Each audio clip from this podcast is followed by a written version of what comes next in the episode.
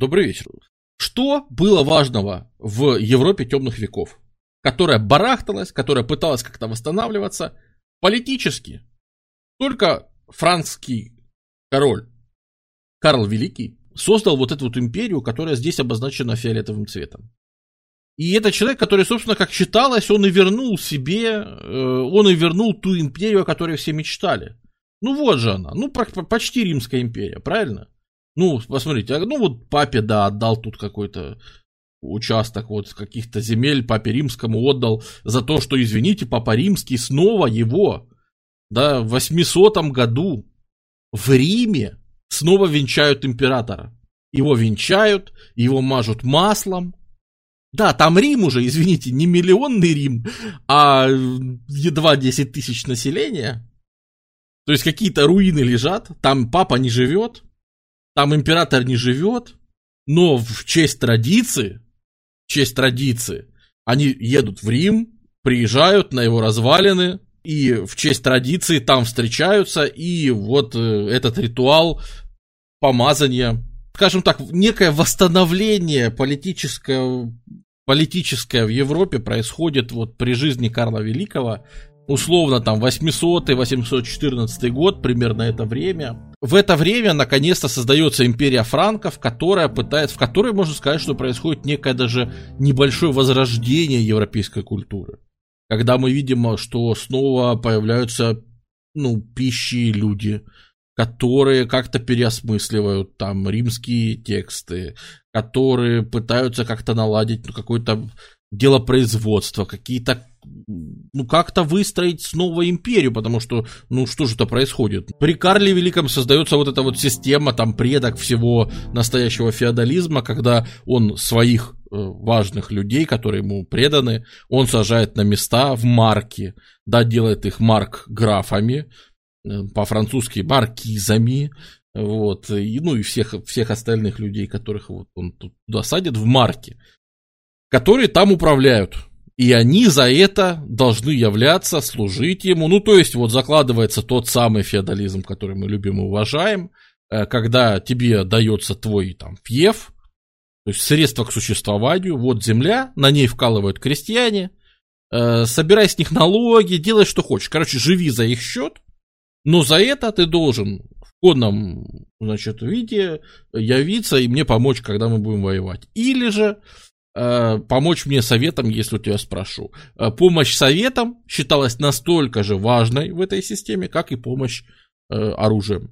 Если у тебя король просит совета, значит, извини, дружище, ты не можешь отказаться, ты обязан. Не забываем, что это все-таки государство еще во многом такое очень рыхлое, оно еще не похоже на то иерархическое государство, к которому мы привыкли, да.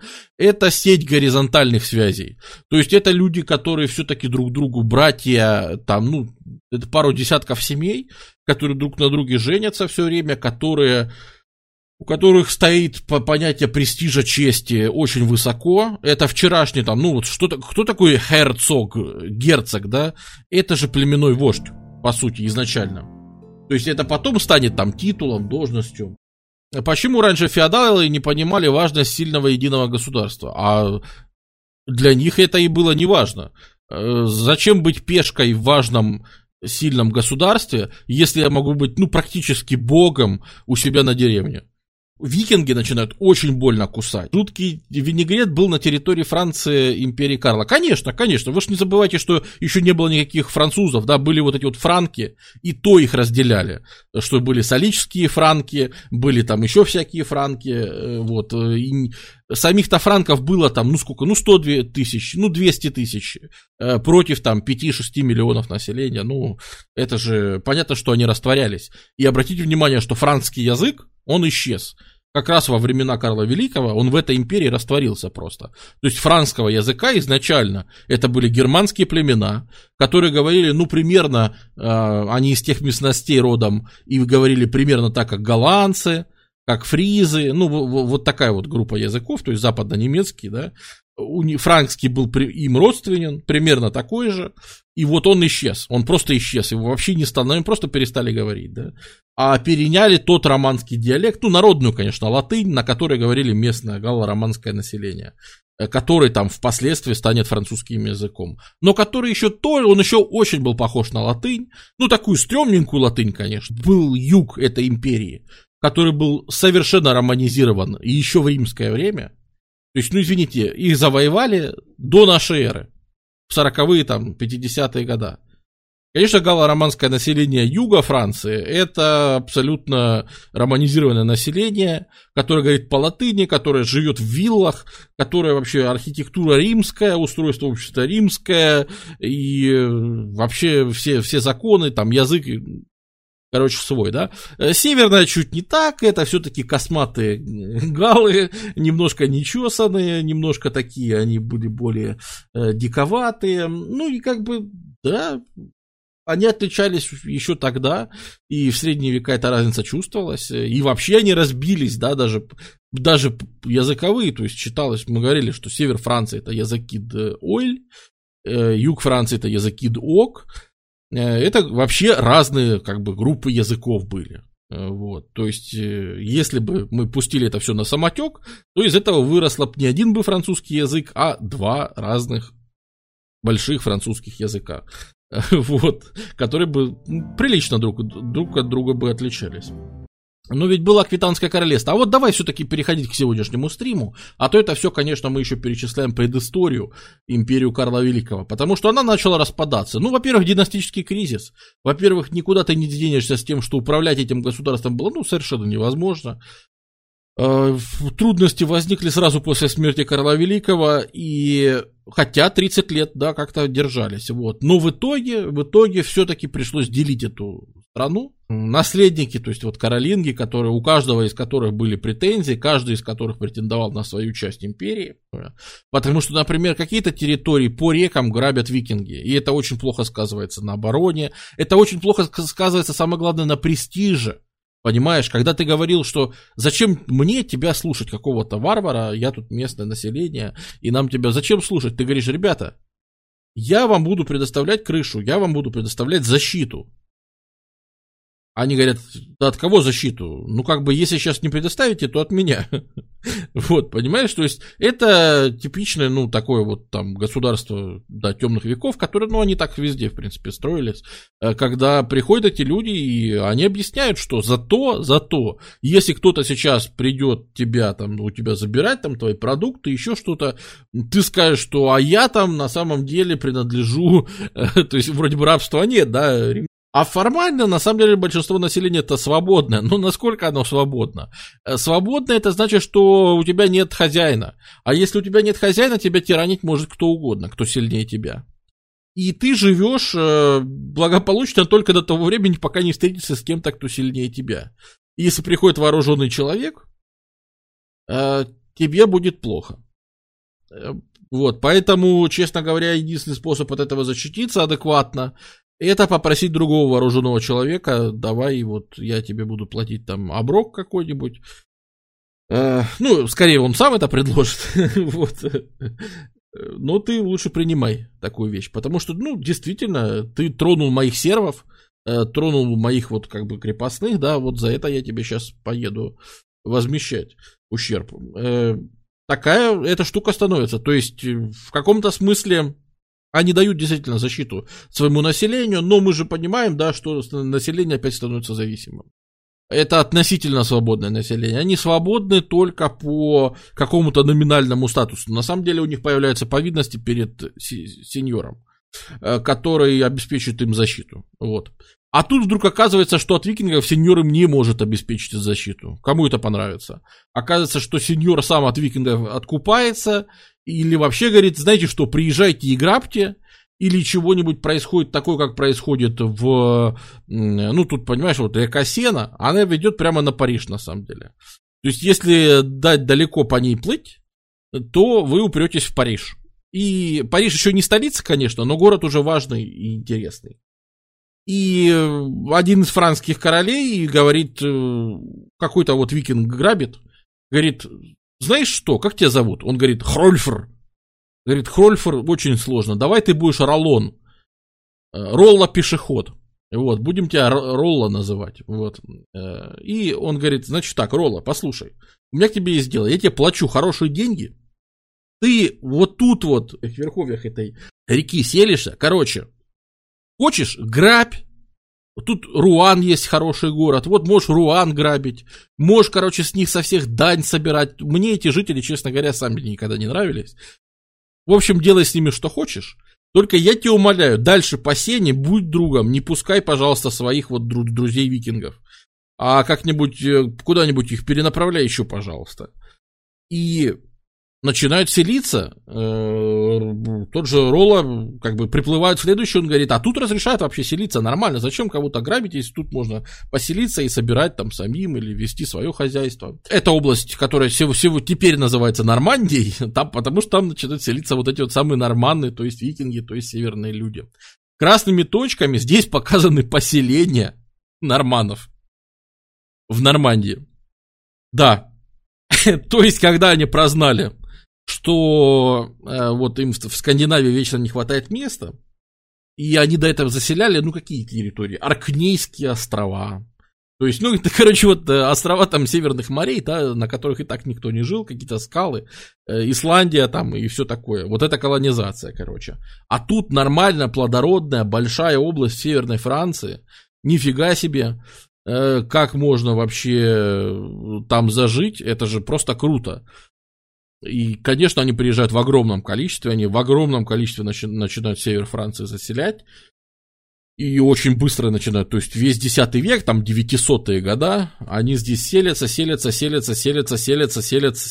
и вдруг окажется, что к концу этого столетия там уже все говорят на особом нормандском диалекте, они уже все самостоятельные, они все себя считают потомками викингов, они все там уже участвуют, носят титул, который практически они сами себе взяли, герцог Нормандии, нифига себе, после, выше герцога только король, короче, по статусу, да, вот, и вообще ведут себя, ну, то есть участвуют в политике, давят, то есть у них тут и прибыль с этих земель там чуть ли не больше, чем у короля на самом деле.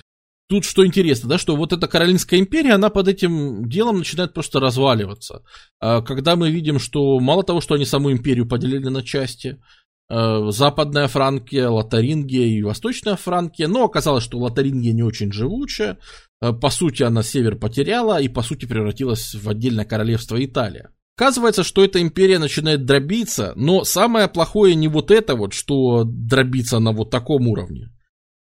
Тут же происходит другое. Те короли, которые правят, они уже не имеют такой ни власти, ни авторитета. Мы очень скоро увидим, как местные вот эти вот графы, герцоги, они говорят, знаешь что, когда-то каролинги стали императорами, ну, королями, хотя ими не были. И сейчас произойдет то же самое, дружище. И собираются герцоги на общий съезд. И там между собой выдвигают нового короля, они голосуют за него. У них происходят выборы короля, где выбирают не каролинга. И становится там не каролинг королем. Как это так? Ничего себе. В 870-х годах франкские короли оставляют Лотарингию, полностью уходят. Здесь вообще-то был Ахен. Здесь была старая столица вообще всей Франкской империи, понимаешь? Здесь была столица. Они ее оставляют, они отсюда уходят. Западнофранкские. То есть про Восточную Франкию у нас был стрим, называется он «Священная Римская империя» в 10-13 веках. Но вы понимаете, что ты за король, которого все-таки выбирают? Ну, ты же понимаешь, что ты будешь обязан этим людям до конца своей жизни. Такое падение авторитетов, оно тотальное, потому что, ну, и император уже не император, и вот король, который меньше него не король, тут же начинают себя королями объявлять, вообще не пойми кто. У нас там марка есть на юге, вот это вот Барселона, там, ну, короче, еще которая, я не знаю, там, ну, как раз при Карле Великом была завоевана, да. Они там говорят, я король Каталании теперь.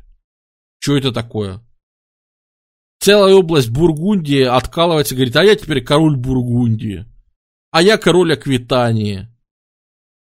И что? И все короли, короче, вокруг. Я король Италии, король Восточной Франкии. Что вообще происходит?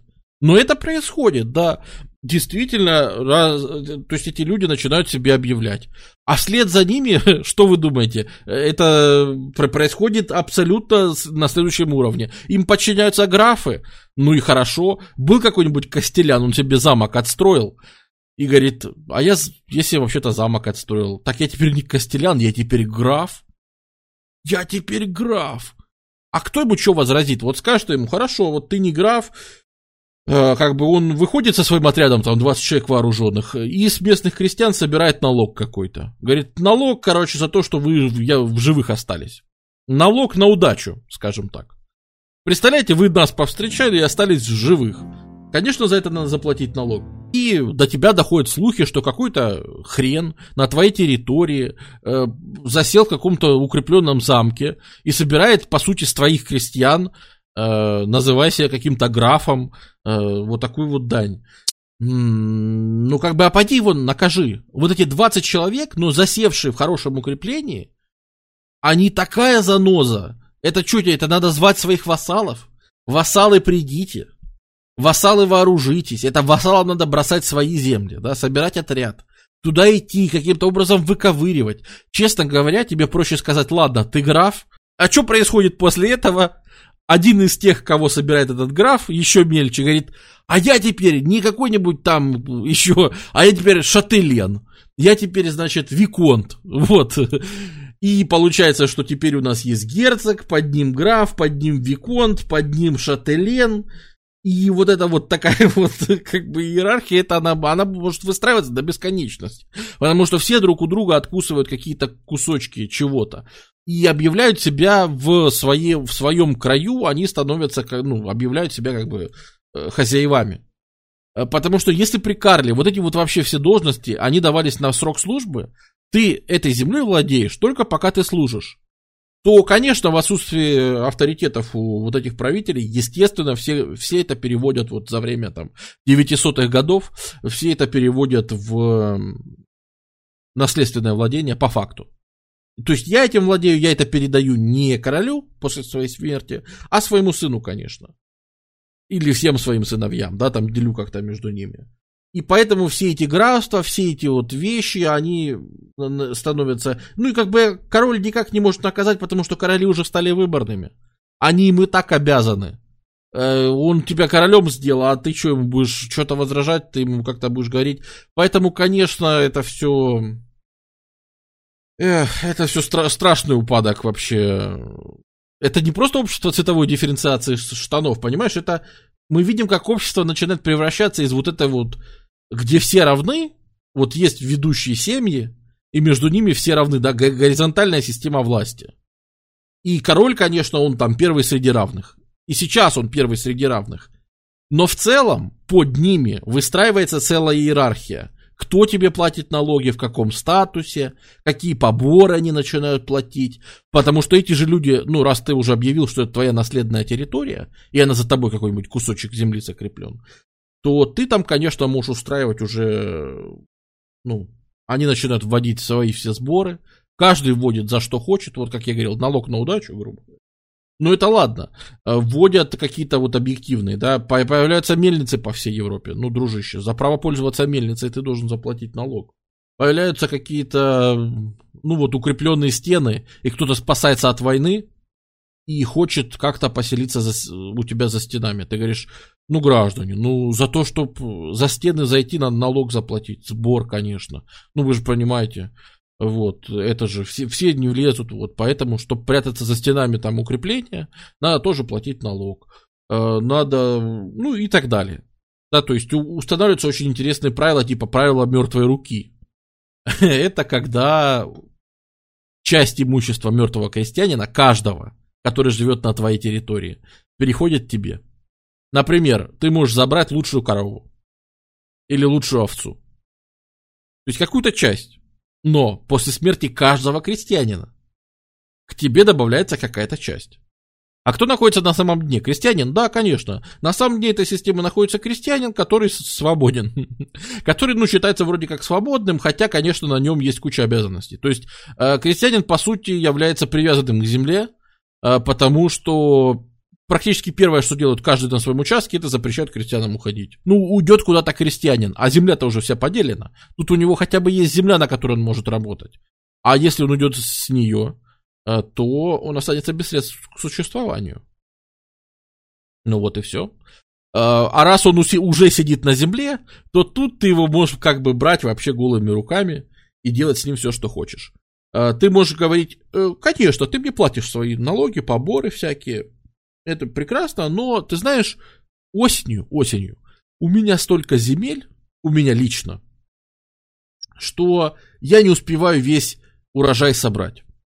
Поэтому будь добр, барщину, там, хотя бы недельку, приди у меня поработай вот в конце августа, пожалуйста, приди на моей территории, значит, поработай.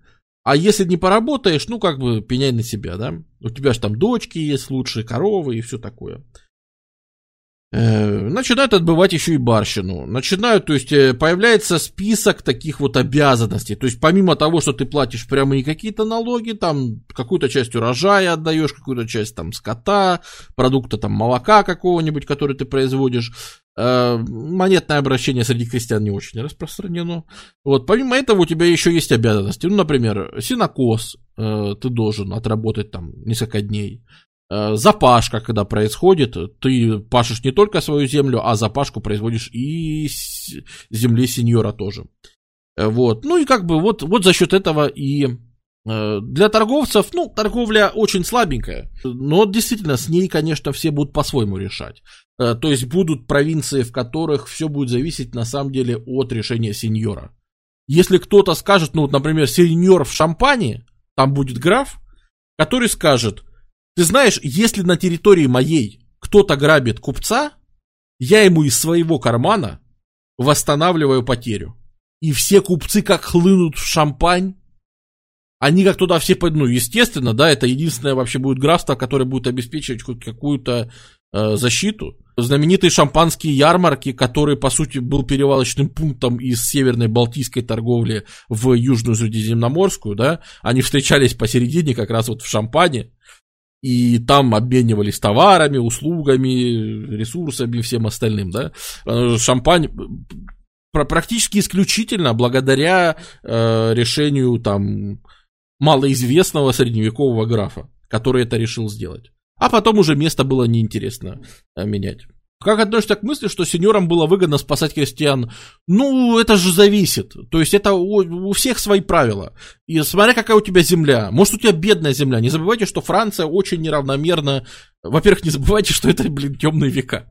Я уже объяснял не раз, еще раз повторю на всякий случай, что я люблю определение темные века не за то, за что это время получило такое обозначение. Потому что обычно называли темные века, потому что мало документов. Люди как в тьме невежества жили. Это... Ладно, это спорненько. Сейчас куча документов этого времени уже найдено. Не так уж все и плохо там было с документами. Дело в другом. Дело в том, что все-таки это абсолютно дремучее время в плане дремучих лесов и всего остального. То есть это темные века, просто объективно. Европа покрыта густющими лесами, и поэтому местность и заселена очень, это неравномерно. И обрабатывается очень неравномерно, и, то есть, смотря какая земля тебе попалась, понимаешь, может быть, тебе попалась такая земля, на которой крестьяне жируют, на которой крестьяне там получают урожай, в X веке, в хорошей там какая-нибудь очень плодородная местность где-нибудь в Пикардии, да, во Франции, там можно было собирать сам 3 урожай, сам 4. В Бургундии где-нибудь можно было собирать сам 4, наверное. Но это выше урожаев, конечно, не было. То есть ты понял, да? Посадил 100 килограмм, собрал 400 килограмм. Давайте не забывать, что еще со времен Карла осталось везде огромное влияние церкви.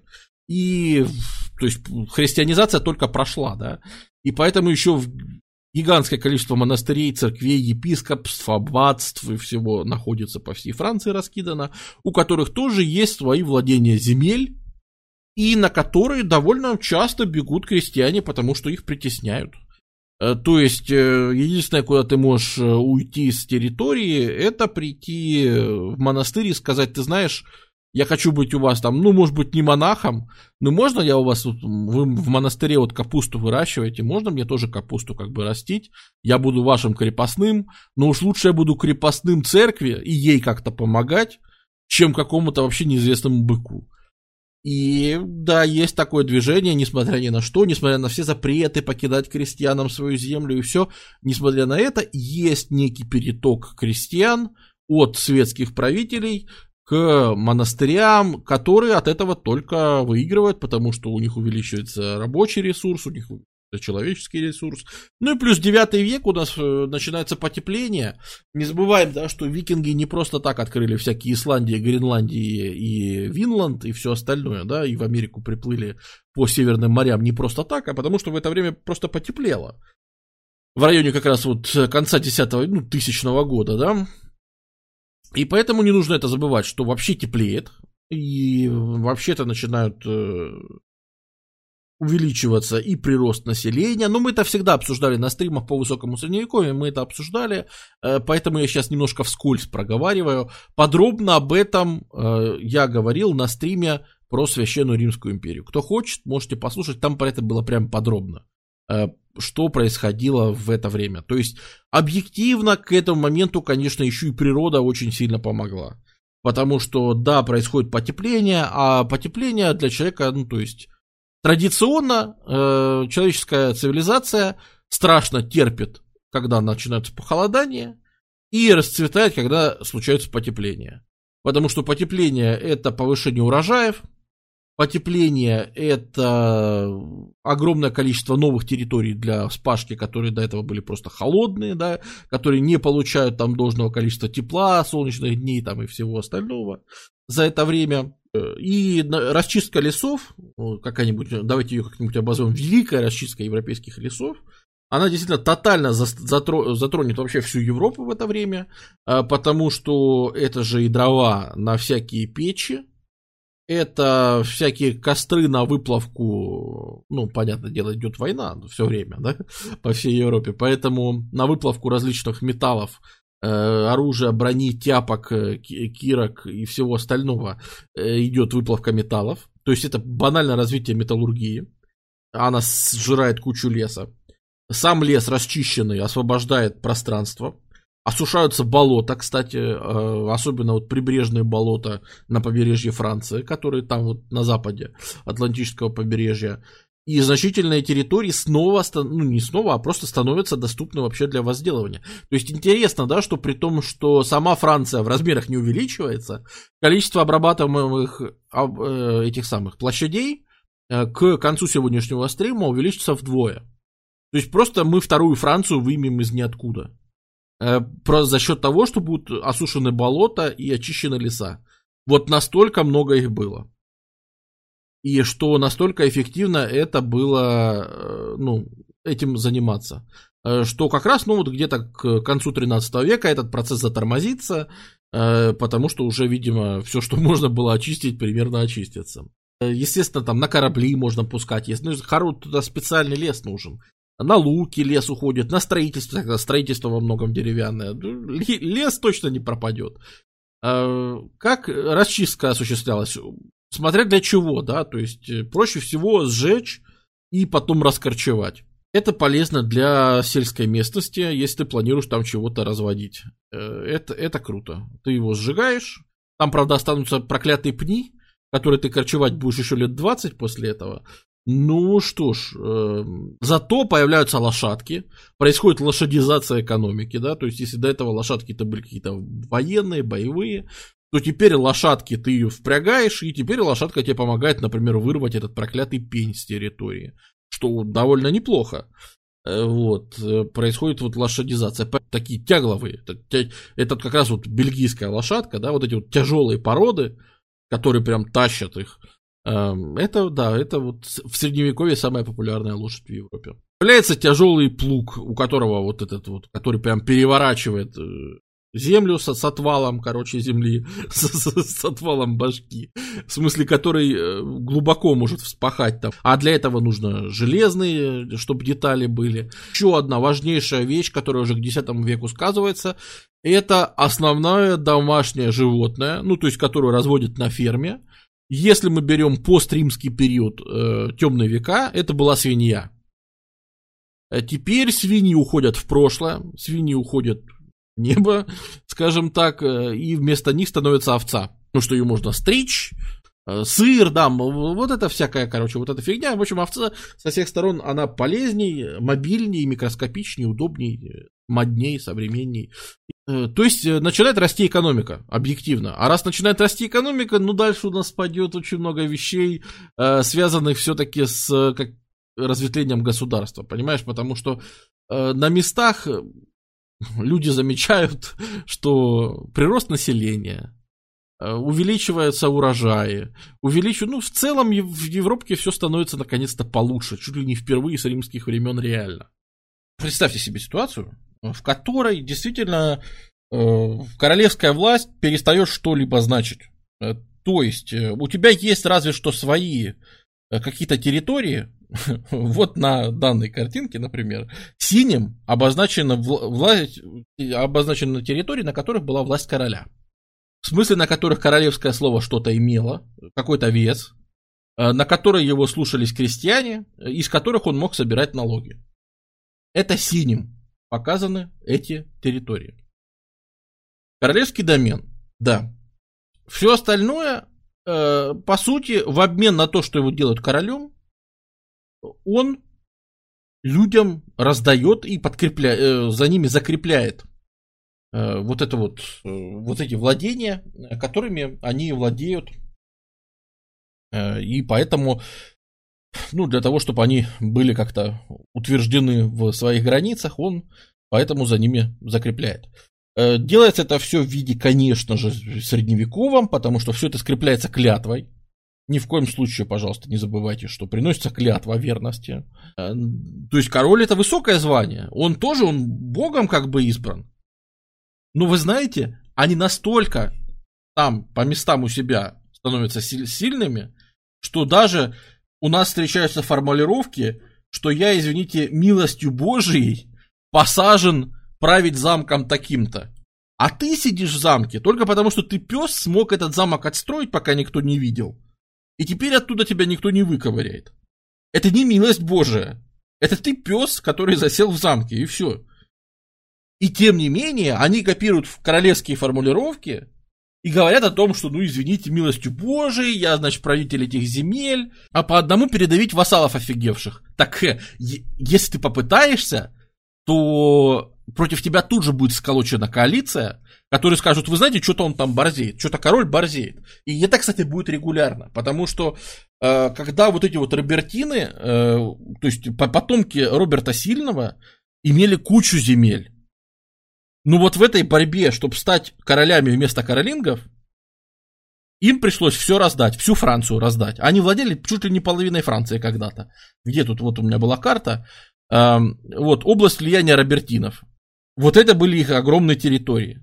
Так вот, для того, чтобы их стали выбирать королями, им пришлось пол Франции раздать реально во фьефы, вот по отдельности, всем раздать, понимаешь? И в итоге мы видим, что когда их потомок Гуго Капет становится королем, а Капет — это тоже шапка, это такая шапка, похожая, ну, точнее, как это сказать, шапка этих, настоятелей монастырей различных, то есть это вообще-то религиозная шапка. А он же не митрополит никакой, он же этот обычный светский правитель. Почему у него такая кличка?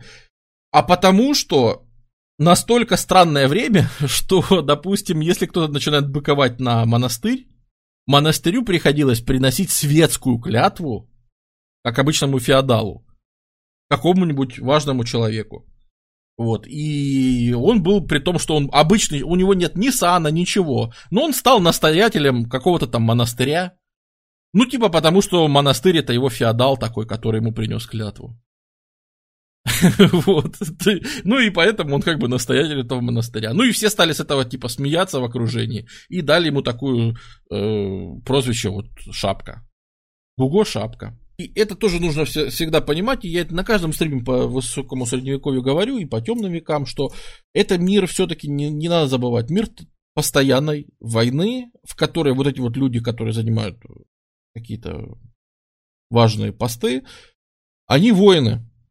Они не управленцы, они там не кто-то. То есть, если очень повезет, он будет и еще хорошим правителем каким-нибудь, да. Но в первую очередь это воины.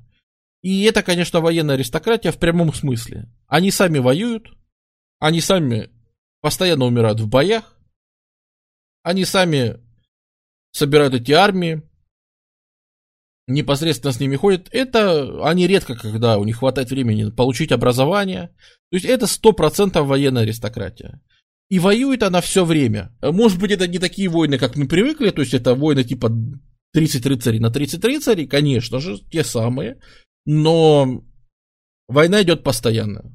И гибнут знатные люди постоянно, продолжительность их жизни очень часто невысокая. На этом фоне, наверное, чем отличается королевская французская династия, что капетинги удивительно живучие. У них там за 100 лет сменится 4 короля. Это как бы вообще редко встречается среди знатных семей того времени. Короче, вот так вот они друг друга дробили,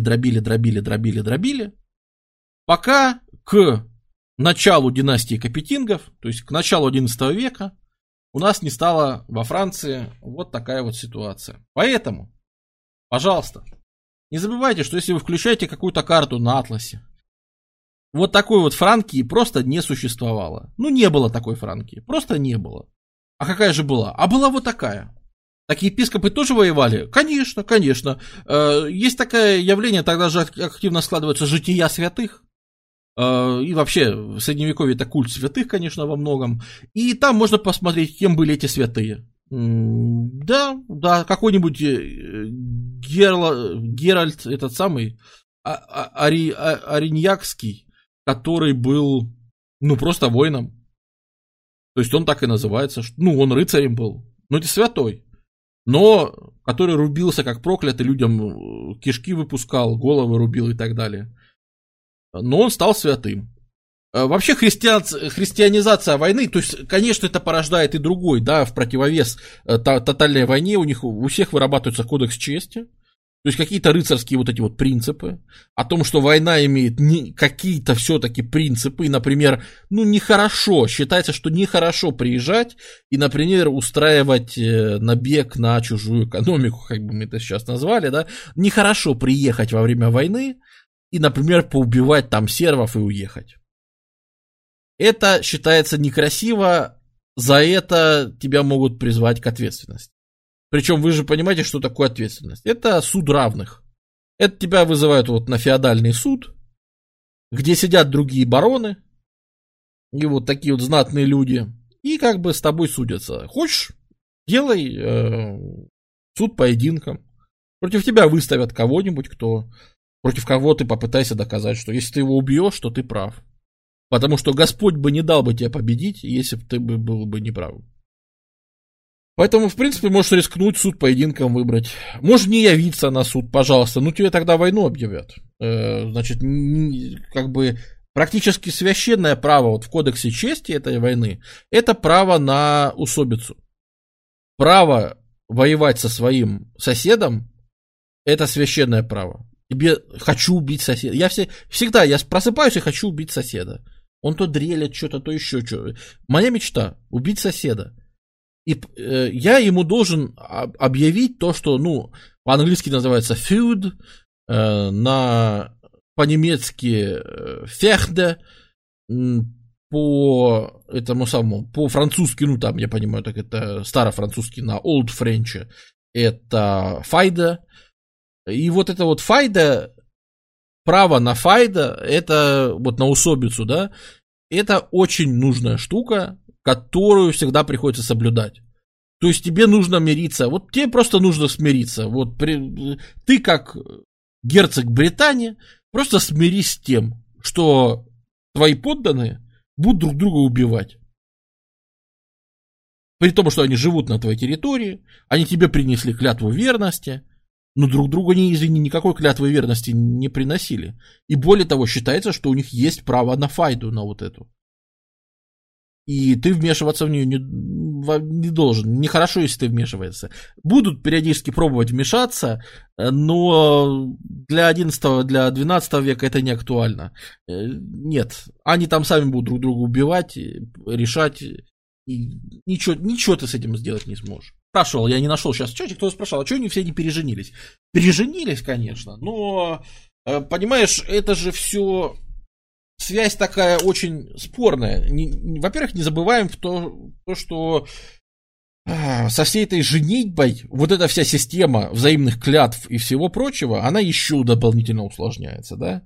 Мало того, что у тебя есть люди, которые раздали кучу клятв, а представь, что они еще и женились на ком-то, кто дал кому-то там клятву, и через там третьего родственника может так оказаться, что у него есть еще обязанность помогать зятю. То есть зять он клятву не давал, но зятек ему ближний, там он за свою там дочку приданое какое-нибудь отвалил тебе. Ты ему как бы вообще-то обязан, при том, что ты ему вассальную клятву не давал. Ты ему обязан даже больше, чем своему сеньору. Представь, что насколько сложная система вот эта вот становится, которой приходится, все друг другу какие-то клятвы принесли, все друг другу родственники. Они как попало перемешаны. Конечно, появляются целые там книжки с... по генеалогическому древу, которое не древо, а просто, я не знаю, генеалогическая чаща, генеалогические джунгли, в которых там, поди еще разберись, кто кому кем приходится. И, например, в это же время в церкви начинается очень важная григорианская реформа, когда в церкви вдруг говорят, что давайте наши священники введут целибат. И хотя есть идеологическое обоснование, дескать, священник, ему не нужна жена, он женат на церкви Христовой, да? Вот церковь Христова — это и есть его жена, поэтому зачем ему мирская? Это понятно, это идеологическое объяснение, а вот какая была конкретная польза от того, что священники захотели себе целибат, это та, чтобы они не перемешивались, чтобы они не участвовали в вот этих вот брачных играх, вот этих вот феодальных бегемотов. Потому что они же, такие же участники, они приносят клятву. Мы уже разобрались, да, что монастырь может принести клятву верности и стать вассалом кого-то. Можно принести клятву верности монастырю, и монастырь будет сеньором чего-то. И они, естественно, и там епископ, он берет себе в жены не какую-то там тоже непонятную, да, женщину, а берет там дочь какого-нибудь хорошего, значит, этого важного графа. Они теперь как родственники, там тоже заключают различные союзы и все. И, в принципе, один из вариантов обрубить эту ветку и вмешательство в, слияние со светской властью, это ввести, конечно, целибат, потому что никто не ожидал, что все понимали, что, конечно, будут связи, будут наложницы, и женщины будут все равно, но хотя бы, чтобы права особо не было. И с другой стороны, что появляется, вы слышали наверняка про бастардов, да, что сын не от жены, он не имеет прав на наследование. Это явление высокого средневековья. Этого не было даже в X веке.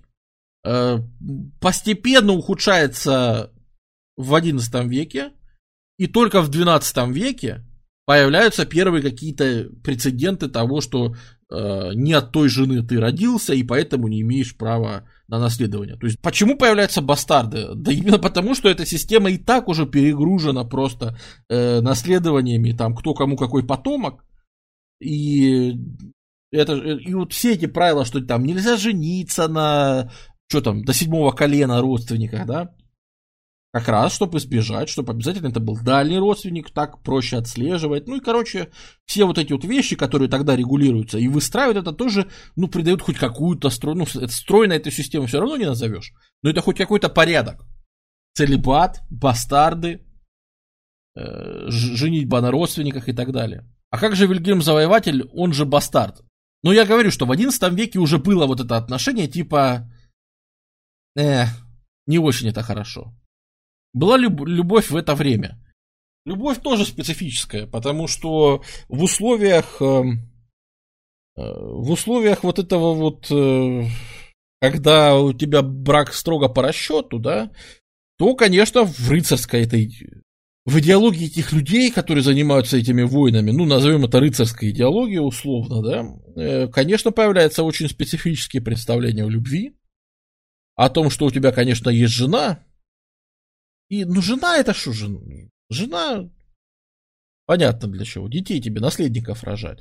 А есть дама сердца, понимаешь, это немножко другое.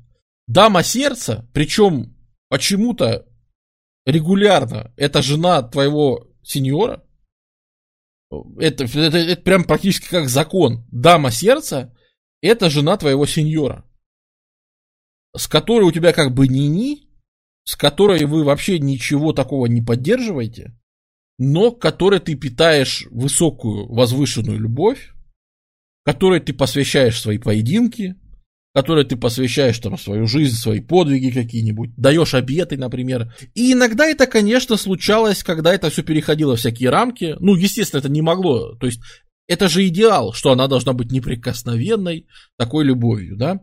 По факту, как мы видим, такое тоже случалось, и было, вот, кстати, мы сегодня вспоминали Фулька Глотку. У Фулька Глотки будет большая проблема, когда Робер Благочестивый, подожди, или Филипп, кто-то из капетингов, он, значит, напал на Фулька Глотку и украл у него жену, просто вывез. Бертранда де Монфор по прозвищу Сладострастная Бертранда. Вот, и он ее вывез и украл к себе, и сказал, все, мы теперь будем жить вместе. То есть случалось и такое. Получается, он напал на своего формального вассала, на самом деле, который его не слушал, конечно. Украл у него жену и сказал, все, теперь это моя жена. Да, случалось и такое. Ну, естественно, Фульк начал жаловаться, естественно, он там подал сразу, ну, пошел, причем он же не мог пожаловаться, это в феодальный суд. Феодальный суд — это ты приходишь к равным, таким же, как ты, жаловаться. И в феодальный суд, если ты пожалуешься, тебя засмеют, ха-ха, жену потерял, еще и жалуется. Иди отсюда, нытик, неудачник, лузер. Нет, а он, конечно, понял, куда надо жаловаться. Он пожаловался в клерикальный суд, потому что это дело как бы церкви. Ведь брак там на небесах, это там священный союз мужчины и женщины, да? А почему вот человек увез у меня жену, с которой я как бы не могу теперь скреплять брак и все остальное, делать то, что вообще Господь там говорил, что там вот плодитесь и размножайтесь, понимаешь? И я не могу реализовать теперь плодиться и размножаться. Что делать-то? И, конечно, церковь, да, и церковь сказала, ты знаешь, ты прав. И церковь тоже как-то практикует, какие у нее есть связи, да, церковь пытается, а если мы тебя отлучим от церкви, да, что будет тогда, вот угроза такая. Ну и смотрят, как же отреагируют, да, ну, опять же, у церкви тоже еще маловато возможностей, хотя церковь вот укрепляется в районе 1000 года, мы помним, да, что в районе 1000 года был такой некий подъем духовный у церкви, что, гигей, мы прожили 1000 год, и не было конца света. Нас ждет счастливое, великое будущее, нам еще жить и жить. И поэтому можно не торопиться умирать, можно вообще-то пожить. И поэтому прекрасное будущее человечества, оно, конечно, все будет христианское, и все будет слушаться церковь. И поэтому церковь начинает усиливаться, появляются какие-то архитектурные идеи, появляются мысли. У нас там будет в конце XI века этот самый, ну, и в XII, Абеляр. И всякие интеллектуальные усилия о том, как вообще осмыслить то, что происходит в этом мире. Ну, короче, всякие интересные штуки тоже происходят. Воевали ли монастыри с феодалами? Да, случалось, конечно, потому что они же точно так же влазили в эти феодальные споры, типа, это моя территория, нет, это моя. Я за нее клятву приносил, а я за нее кровь проливал, да? Чё мне твоя клятва? Доказывать то, что ты обладаешь этим титулом, тебе это надо доказывать, укатывая всех в асфальт. Ну, или в землю, тогда асфальта, наверное, не было, да? В землицу, вот черную землицу, плодородную, тебе всех надо укатывать, доказывая, что вообще этот титул тебе принадлежит. Поэтому мало сделаться, знаете, вот как рисуют вот эти карты, на которых... Ну, вот, собственно, и карта-то Франции нарисована по этому же принципу. Потому что, типа, формально в мире прекрасных пони, да, это все принадлежит французской, ну, короне французского короля. Но это все вообще не имеет никакого отношения к реальности. Точно так же, как и на месте. Герцогству нормандскому все принадлежит, потому что он тут всех усмирил и всем это доказал.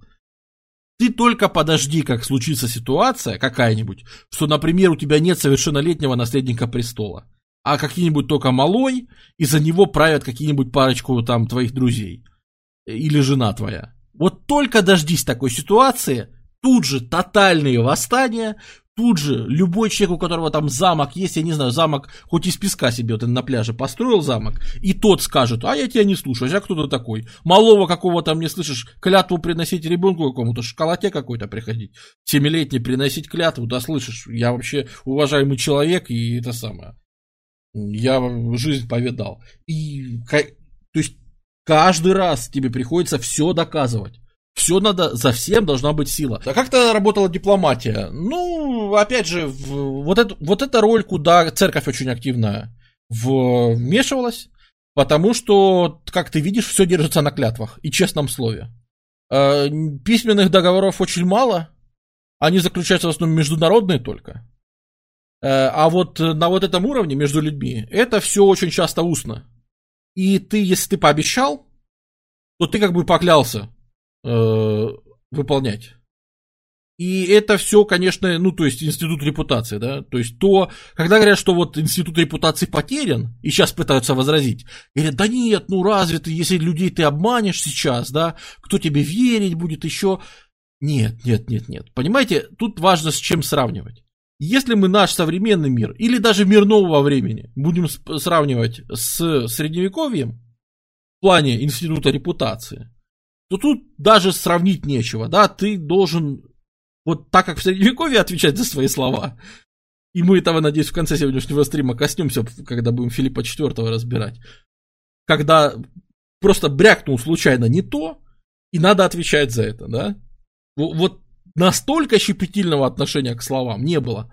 А так как это клятвы, это же все церковь берет это на себя, потому что клятва – это как бы божественное, это некое священное вообще действие, поэтому тут очень важна церковь, да, тут очень важно, чтобы на клятве присутствовал какой-нибудь священник, это очень бы хорошо, который бы как-то осветил, какую-то молитву прочел, чтобы вы как-то в присутствии хотя бы служителя Бога это все произвели. Это очень важно, даже форма вот вассальной клятвы – это сложенные две ладони вместе. Когда ты приносишь клятву, ты становишься на колени и складываешь две ладошки вместе. Так люди молятся Господу, как ты приносишь вассальную клятву. Понимаешь, да? То есть, когда ты молишься Господу, мы все приносим Ему вассальную клятву. И говорим: Господь, Деус, и хозяин, Доминус. И точно так же вассал своему хозяину Доминусу приносит такую же точно клятву. И она повторяет не просто так форму молитвы со сложенными ладонями, вот это характерный этот жест. И это очень все связано. Поэтому вот церковь занимается дипломатией, и очень часто, да, помимо вот феодального суда, то есть суд равных, еще появляется клерикальный суд, конечно, ну, который в основном, правда, занимается церковными делами, но встречается, что туда тоже иногда можно, вот если... И еще модная форма суда — это синериальный, тоже из-за чего все-таки король значит чуть больше формально, хотя он слабенький, да, он не может там воевать, ничего, королевская власть слабенькая, но почему король может все-таки какую-то власть, потому что формально он может рассудить двух равных. То есть король может быть судьей. Как я могу рассудить двух своих вассалов любых, да? Так и кто у нас самый высокий в стране, самый главный сеньор, это все-таки король. И вот формально, если мы не можем уладить между собой спор, но хотим, чтобы нас кто-то рассудил, а кто нас может рассудить? Только король. И король — это такая компромиссная фигура. Понимаешь, да, еще зачем он нужен? Ну, потому что возникает вопрос, если король такой слабый, зачем он еще нужен? Он неплохой регулятор в этой системе, потому что король может всегда рассудить, то есть сеньориальный суд для герцогов, графов и так далее, для высоких очень владельцев. Это тоже довольно важная его роль, и, ну, собственно, на которой он зарабатывал какой-то авторитет. Хотя, опять же, если мы говорим о условно 1000 годе нашей эры, и вообще всем 11 веке, то, честно говоря, авторитет короля, конечно, он настолько низким не был никогда в истории, как при первых 4 капетингах. То есть вот 11 век – это ужас, что в плане, то есть при Генрихе I, ну, по-французски он Анри I, мы вообще практически не видим какой-то документации, в смысле никаких дипломов, никаких посвящений, то есть к нему даже не приехал никто. Вот знаете, вот это вот помочь советам, там и все, то есть королевский двор в этот момент, это где-то там 1040-е, 1050-е годы. В этот момент двор королевский, это человек 15. Вот характерно, да, что для того, чтобы найти себе правильную жену, они обращаются не куда-то, а на Русь. Аж тянутся к Ярославу Мудрому, и приезжает, как они говорят, Анна Киевская, ну, по-нашему, Анна Ярославна, в смысле. Ну, наша любимая рубрика, когда мы говорим о Средневековье, Анна Ярославна в представлении современной популярной истории и Анна Ярославна в популярной представлении Средневековья, да, вот. Ну, естественно, естественно.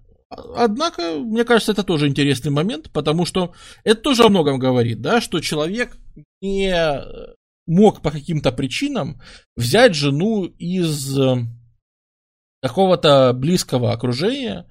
Они как вообще встретились? Короткая история. Они-то хотели, конечно, не друг друга. Хотели-то они, конечно, дочку Конрада. И поехали они все в Священную Римскую империю.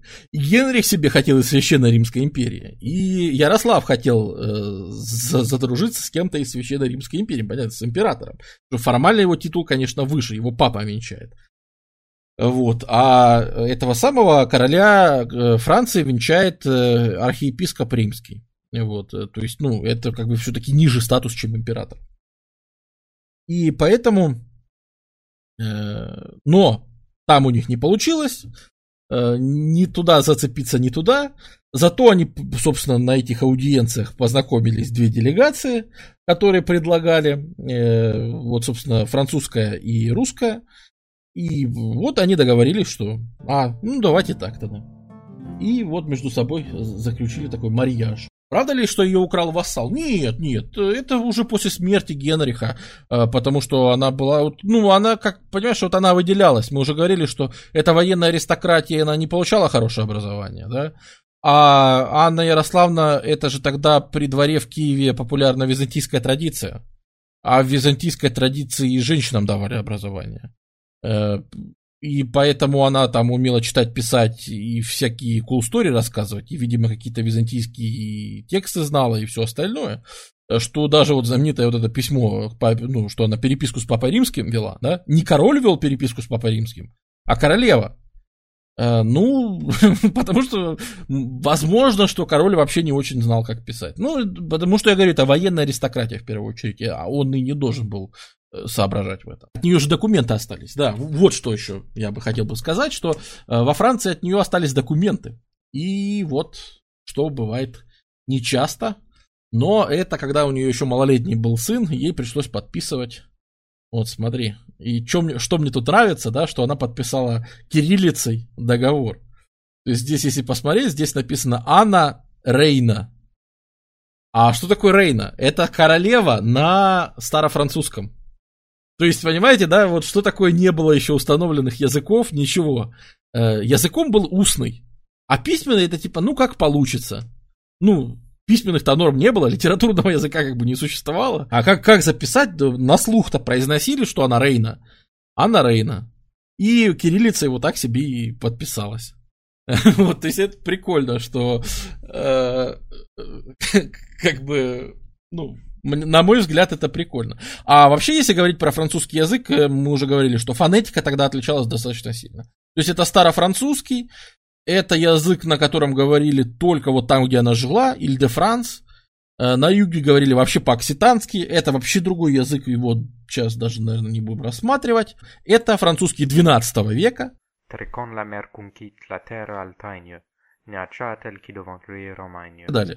Вот, то есть это действительно язык, который отличался. Вот, и это тоже нужно понимать, что он за это время прошел тоже большое развитие. И это такая отдельная фаза развития довольно интересная. Напоминаю, голубой цвет – это королевский домен. Только на этих территориях король реально имеет силу власти, силу слова там и всего. Так вот, он настолько слаб, что в 1066 году формально его вассал, а реально, конечно же, абсолютно самостоятельный правитель герцогства Нормандия, просто берет и завоевывает Англию. Точка зрения Парижа, который постепенно становится постоянной резиденцией. Наконец-то королей перестало штормить по всей стране, а то реально как дикари какие-то, как меровинги путешествовали по всей стране, катались, блин. Так и до сих пор короли без постоянной столицы ездили по всей стране. Наконец-то вот капетинги, наконец-то они садятся все-таки в Париже, в Иль-де-Франс, на острове Сите там и... Все, это теперь столица постепенно становится, и все, они теперь там наконец-то живут. Однако, с их точки зрения, их вассал получил просто чуть больше территорий. Ну, значит, конечно, раз эти территории, они вассалы, значит, и то, что он приобрел, это тоже вассалы, и все это формально принадлежит французской короне. С точки зрения людей, которые завоевали, то есть Вильгельм Завоеватель и всех его потомков и других. Во-первых, король был малолетним, и лично ему никакой вассальной клятвы еще не принес. Он как бы, не имея над собой короля, для себя завоевал целые территории. А во-вторых, ну и что, что он завоевал, даже если хорошо, даже если потом он подтвердил вассальную клятву и все, да-да-да-да-да, я вассал, все, я вассал, конечно. За Нормандию без вопросов, за Нормандию я твой вассал, а за Англию я тебе... Вот такое вот противоречие очень простое на самом деле. Из-за этого, вот из-за вот такого вот противоречия войны пойдут уже через... Ну, первая война случится, это 1066, через 40 лет начнутся войны, которые будут идти, ну, просто беспорядочно там до середины 15 века. Вот хороший вопрос, а что рождается из этой постоянной... борьбы, ну, понимаешь, это действительно достаточно тупое рубилово. Вот, это достаточно тупое рубилово, в котором абсолютно бесполезно растрачиваются силы, ну, там, той же аристократии. Вот, и вообще, почему в какой-то момент окажется, что королевская власть настолько слаба, что, помните, вот, ну, кто помнит, а кто не помнит, сейчас давайте расскажем, в это время начинает усиляться папство. И папство свой авторитет как подтверждает? Оно, например, начинает бороться с императорами Священной Римской империи, типа кто имеет право назначать епископов там и всех остальных, что должен не светский правитель, хотя это его территория, а должна церковь прямо из Рима присылать, там вот папский легат, представитель приезжает и говорит, вот там у вас будет архиепископ такой-то. То есть, ну, это все должно из Рима контролироваться, потому что это как бы не светская власть, а вот другая. И со Священной Римской империей там будут страшные терки на этот счет. Там императоры будут сопротивляться просто страшно вообще. Там будут целые войны идти с папами. Они друг на друга прям войны будут объявлять. Там такое противостояние вокруг этого занеслось. А во Франции в этот момент папа говорит, я буду руководить выборами священников. Король Франции говорит, окей. То есть спор об инвеституре, в принципе, во Франции не сложился. Право папы проводить выборы и назначать священников, оно как бы не встретило сопротивления королей, потому что короли хотели быть союзниками. Потому что в ситуации, когда тебя по линии светской власти давят все, очень выгодно быть сторонником церкви. И союз короля и церкви – это такой природный союз во Франции, несмотря на то, что у них всегда будет очень много противоречий, и даже будет случаться, что французов будут отлучать от церкви кое-каких правителей, Ну вот, например, за то, что жену-то украл, его же в итоге отчислили, отлучили от церкви, ну ничего, пережил. Знаешь, он взвешивал, что ценнее. Ну там была Бертранда Сладострастная. Она, ну, все-таки женщина по кличке Сладострастная, наверное, стоит и отлучения от церкви. Как говорится, если она того не стоит, то зачем ее вообще играть было, правильно?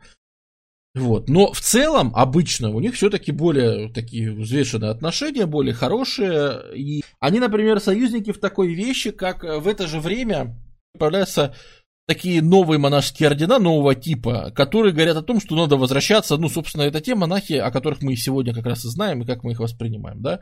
Которые говорят, что надо возвращаться к истокам христианства, то есть опять жить, ну, показывать пример своей жизнью, то есть, что надо жить все-таки бедно. Например, в Клюни появляется Клюнийский орден, который как раз и говорит о том, что надо быть честными, справедливыми.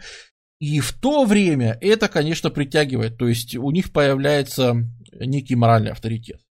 Потому что в обществе, где прав только сильный, где, по сути, даже то, что ты получаешь титул, тебе это ничего не дает, пока ты не пойдешь за него, кровь не прольешь, свою или чужую, да? То есть, ну, по сути, обществом правят, ну, реально, вот то, как было во все темные века, кто сильнее, тот и прав. Так вот, в этом вот обществе, то, что есть люди, появляются люди, которые говорят о высоком, которые говорят о принципах, о морали, о том, что, ребята, давайте возрождать вот идеал религии Христа, а упор на то, что вообще-то нужно как-то военное дело христианизировать, вы рыцари Христовы, вы не воины. Воины это, извините, римские легионеры ходили, и где они сейчас, как бы, да, и в Христа копьем тыкали.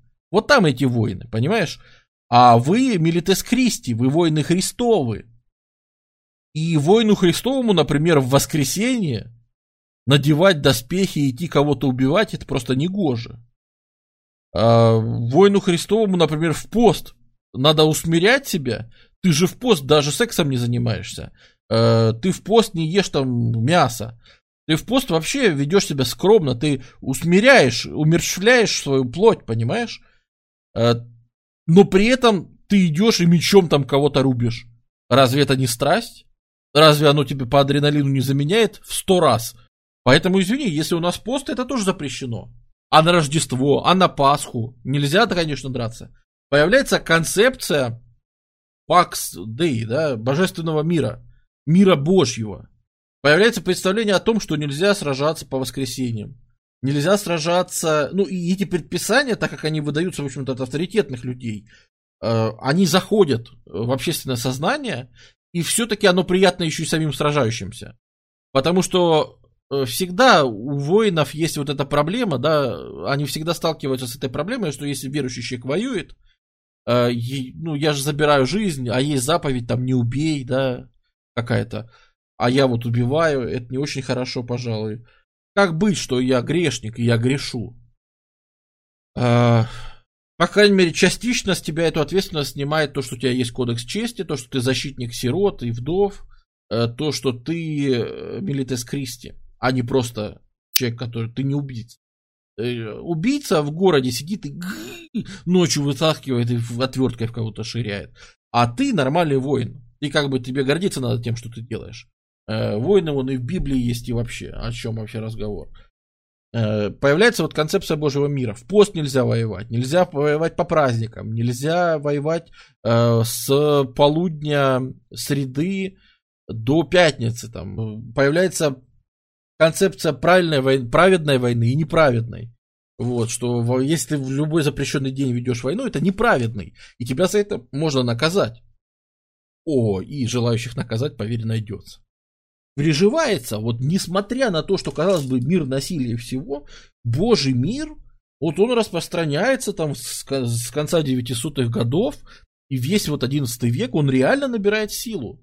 Вот, не забываем, да, что в это время, если мы говорим там 10-11 века, это появляется романская архитектура знаменитая, как такая светлая, такая, хотя она, ну, мощная, да, но сами церкви выглядят такие светлые, как убранные, и вот это вот торжество того, что там тысячелетия ничего не случилось, и торжество того, что мы выжили, и все-таки мы действительно не знаем, когда наступит конец света, а значит, надо жить, как будто бы жизнь продолжается. И вообще вот обновление всей этой церкви и те новые красивые фасады, да, ну посмотри, можно рассматривать, смотри, какие порталы, какие интересные, какие вот, ну все круто сделано. Да, авторитет церкви растет, появляется понятие СФТ, это, как это сказать, убежище, да, то есть места, в которых вообще запрещено проливать кровь. Например, территория монастыря, это типичное СФТ. Кое-где в городах появляются. То есть вот такие вот отдельно выделенные точки, в которых насилие вообще в любом виде запрещено. То есть как бы ПВП режим вообще отключается. Французский король под это дело вписывается сразу вообще с большим удовольствием. Ты можешь остановить реально кровопролитие среди своих вассалов. И поэтому король всячески это поддерживает французский. Вот кто бы он ни был, там дальше они даже начнут, но... Они это у себя устанавливают, и многие герцоги это устанавливают. То есть это выгодно даже вот каким-то местным правителям, у которых есть много вассалов, чтобы они наконец-то перестали сражаться, чтобы их мог как-то держать в какой-то... Ну, потому что насилие самое высокое на самом низовом уровне, да, вот там, где вот сражаются за ручеек, на самом деле вот там самое кровопролитное. И поэтому как-то ограничивать вот эту резню на низовом уровне, ее очень было нужно. И мы видим, как вот во Фландрии, например, будет даже человек, который получит прозвище Карл Добрый, который, на секундочку, на территории городов запретит носить оружие. Какое прогрессивное, это 11 век на дворе. Человек запрещает на территории города, вот если ты на территорию, обнесенную стенами, заходишь туда, там во Фландрии, то... запрещено носить оружие. Носить даже оружие, ну, чтобы у тебя искушения не было. Вот, поэтому он, конечно, Карл Добрый. Там за это люди, конечно, не исполняли, говорили, а что ты мне сделаешь? Он говорит, а, что сделаю? Я же Карл Добрый. Поэтому он там чуть больше 1000 людей в котлах сварил за это. Вот, за то, что все-таки приходили с оружием. И после этого как-то немножко стало приживаться. Но все равно немножко с трудом, конечно. Вот, там будет Балдуин Секира, например. Это в Блуа будет. Так как Балдуин, он это самое, он почему секира? Потому что он рубил головы, если его вассалы друг на друга объявляли файду. Вот эту вот усобицу. И если он говорил, ага, вот тебе файда. Приходил Балдуин Секира, говорил, вот тебе секира. И реально рубил головы за то, что между собой вассалы воевали. То есть это тренд времени. Это не только король, конечно, в первый вписывается во все это, и ему это больше всех надо. Однако, это тренд времени, ограничение насилия. С помощью и светской власти она на это идет, и церковная власть. И церковная власть своим авторитетом, и то, что она, смотрите, получается, сколько она людей спасает, сколько она насилия ограничивает. Вот, кстати, территории, на которых распространялся мир Божий, да, вот с конца X века, как мы видим, что, ну, были территории, на которых он лучше соблюдался, это темные, были территории, на которых он меньше соблюдался, это светлые. От проповеди Божьего мира, о том, что, господа, давайте вот всякое вот мировое это все сворачивать, давайте не воевать, да, естественный переход идеологический, это, а зачем вообще убивать христиан, если можем вместе долбануть по Багдаду, да, ну, грубо говоря, как бы вообще смысл вам, воинам Христовым, убивать друг друга, да, появляется вот вообще проповедь, которая в итоге приведет в конце XI века, она приведет к крестовым походам, которая была о том, что вот мы церковь, авторитет, да, между Господом и дьяволом за твою душу идет война. И я здесь воин как бы Господа, потому что я молюсь, там отпускаю тебе грехи, даю тебе пресуществленный хлеб и все такое. Ну, плоть, по сути, Христову даю тебе отведать, да, и кровью Христовой тебя пою, чтобы ты набирался сверхъестественных сил, и вообще молюсь за тебя. И я воюю с демонами в мире вот там вот, в мире божественном. А ты знаешь, что у демонов есть физическое проявление? Есть какие-то черные из песков повылазили арабы, какие-то, короче, с полумесяцами существа, которые позахватывали святые места, которые захватили место рождения Христа, Назарет в их руках, Иерусалим в их руках. Все вообще святые места в их руках, где там Африка, где там Августин Блаженный жил, это тоже в их руках. Эти черти только наземные, они это такие же демоны, которые тоже вот как бы испорченные такие души. Мы сражаемся с демонами в мире молитв и всего. Вы можете демонам физически рубить головы и таким образом воевать за Бога. По-настоящему, будь Милитис Кристи именно в практическом смысле. Плюс, послушайте, это же время еще устной проповеди, рыцари там не особо читали-то, а это время устной проповеди, да? Открываем Ветхий Завет, читаем о том, как героически евреи вместе с Иисусом Навиным, а евреи это избранный народ, и у них был Иисус Навин, и они завоевывали землю обетованную, уничтожая всяких там, ну вы помните, завоевание Ашкелона, вострубили трубы и стены Иерихо напали, все эти великие события. А мы вам теперь предлагаем уникальную путевку по местам боевой славы Иисуса Навина и избранного народа иудеев. Только это был Старый Завет. Новый Завет – это новый избранный народ, христиане. Это вы, мои дорогие рыцари, вы новый избранный народ. Уже все, это Новый Завет написан. Старый уже как бы там, ну, он почитается, и он, конечно, это самое, но вы люди Нового Завета, вы люди Христовой религии уже. И по Христовой религии избранный народ – это христиане.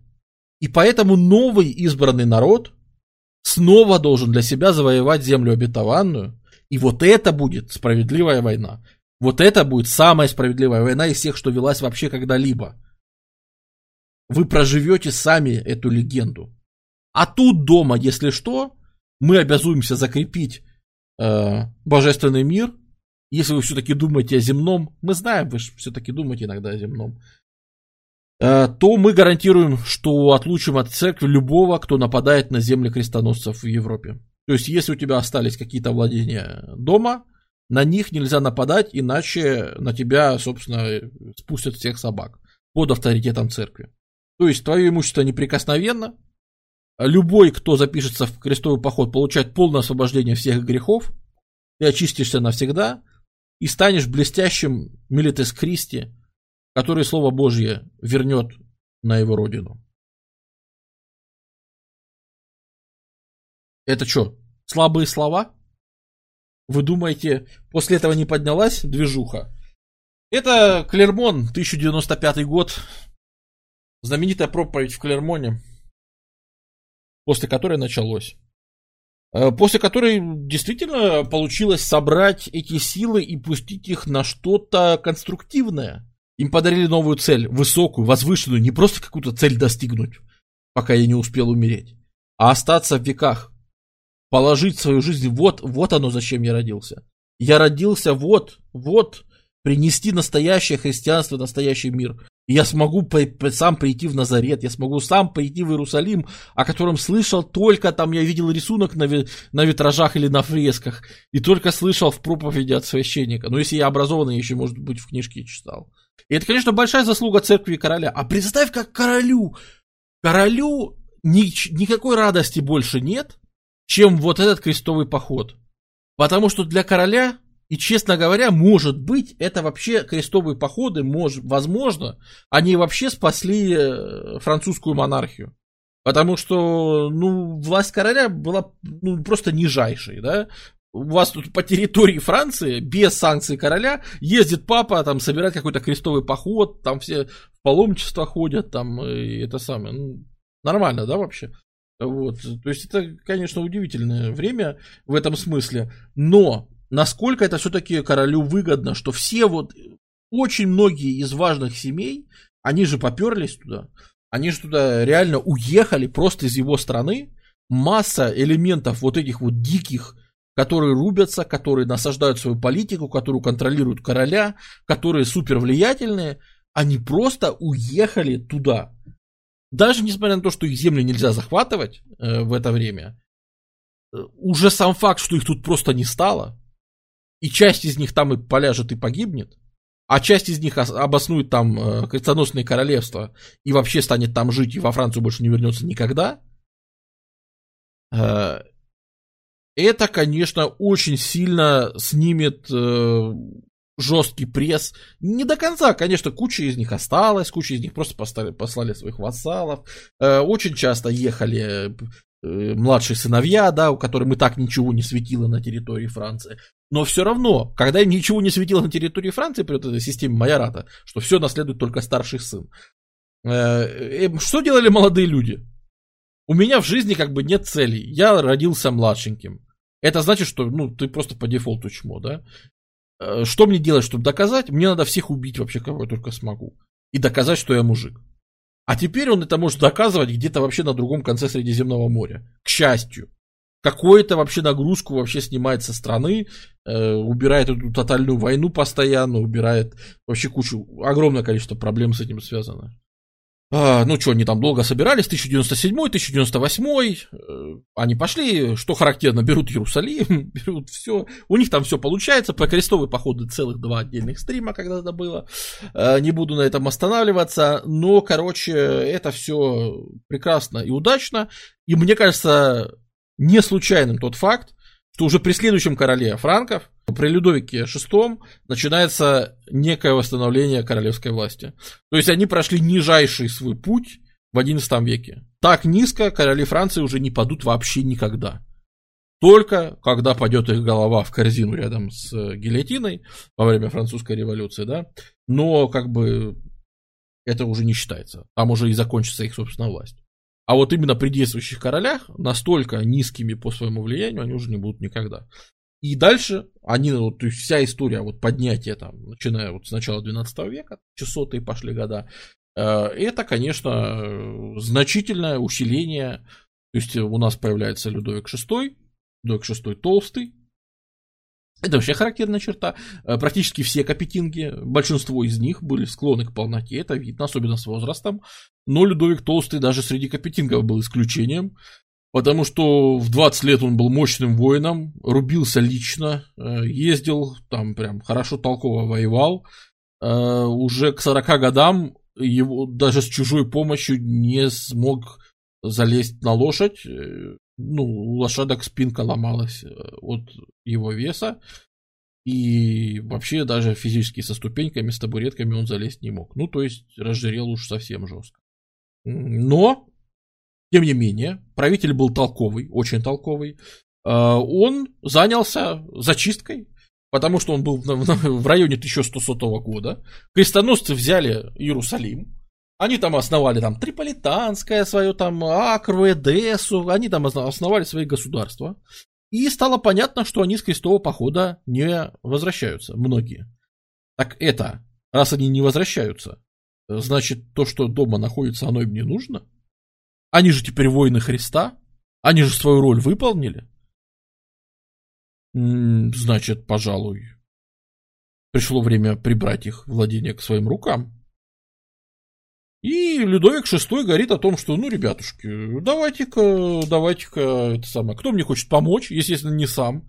Естественно, он собирает всех вассалов, говорит, как будем делить? Вот, разделяют. А тут дома есть родственники, тех, кто уехал. Родственники говорят, подожди, а мы? Естественно, это порождает следующую волну насилия, потому что все-таки приходится родственников, ну, как это сказать, убеждать с помощью, ну, приходится родственникам немножко заплатить. Железом в область тела заплатить, чтобы они все-таки согласились, что теперь это, допустим, территория, которая входит тому или иному, ну, короче, передел их здесь местностей. Ну да, пожалуй, через это они тоже проходят. Но он прокатывается, и там раз за разом мы видим, что это уже, например, сражение не 30-30 всадников, а уже мы увидим при вот Людовике VI это 300-300 примерно всадников, да, то есть уже это приличные замесы, это уже так объем армии возрастает, ну плюс, конечно, милитаризация значительная произошла в связи с крестовыми походами общества, действительно, там и доступность, и количество там королевскими указами специально кузницы создавались, то есть вообще количество оружия и всего увеличилось, и в Европе тоже, вот. А как же церковь и их обещания про целостность земель? Так все нормально, они выполнили. То есть, пока они были в крестовом походе, их земли никто не нападал. Ну, крестовый поход уже закончился. Все, успех. А про это время никто никаких гарантий не говорил. Говорили про то, что пока вы в крестовом походе, там никто ничего не тронет. И это была правда. Действительно, редко вообще нарушалось. Это тоже... Это показатель вот людей, которые говорят, что были у крестовых походов исключительно экономические цели. И я согласен, я считаю, что у некоторых людей были экономические цели, но полностью убирать христианский авторитет и идеологию вообще я бы не стал, и ее влияние колоссальное в это время. Это доказывает хотя бы тот факт, что у многие люди, которые рыцари уезжали со своих, бросали свои земли, их земли никто пальцем не тронул за время крестовых походов. И это же было не только в первом крестовом походе. Это вот там все 8 основных, плюс побочные, это соблюдалось. И это довольно показательно, что это соблюдалось. А церковь после этого стала весить? Ну, конечно, конечно. После того, как взяли Иерусалим, вообще авторитет церкви, это такой, он пробивает потолок в этот момент, потому что, да, церковь может себе позволить навязывать там, опять же, знаменитая борьба за инвеституру, это называется, название скучное, но на самом деле это борьба за авторитет. Кто важнее? Власть императора или власть папы? И папы, конечно, там императоров каяться на коленях заставляют, там прям ползать. Там была сцена вот покаяния, короче, такая тоже ритуализированная, где тебя крестят кнутом, там, и, ну, короче, там все очень жестко. Там надо пеплом голову посыпать, каяться принародно. И это император должен делать. Император должен снять, одеться в робу, измазать себя в грязюке. И он на это шел перед папой. Вот настолько власть папы в этот момент выше, да, что они могли себе позволить вот такие вот вещи делать. Но мне Людовик VI интересен другим, тем, что во время вот этого укатывания страны он вдруг сталкивается с новым каким-то явлением, которое никто не ожидал.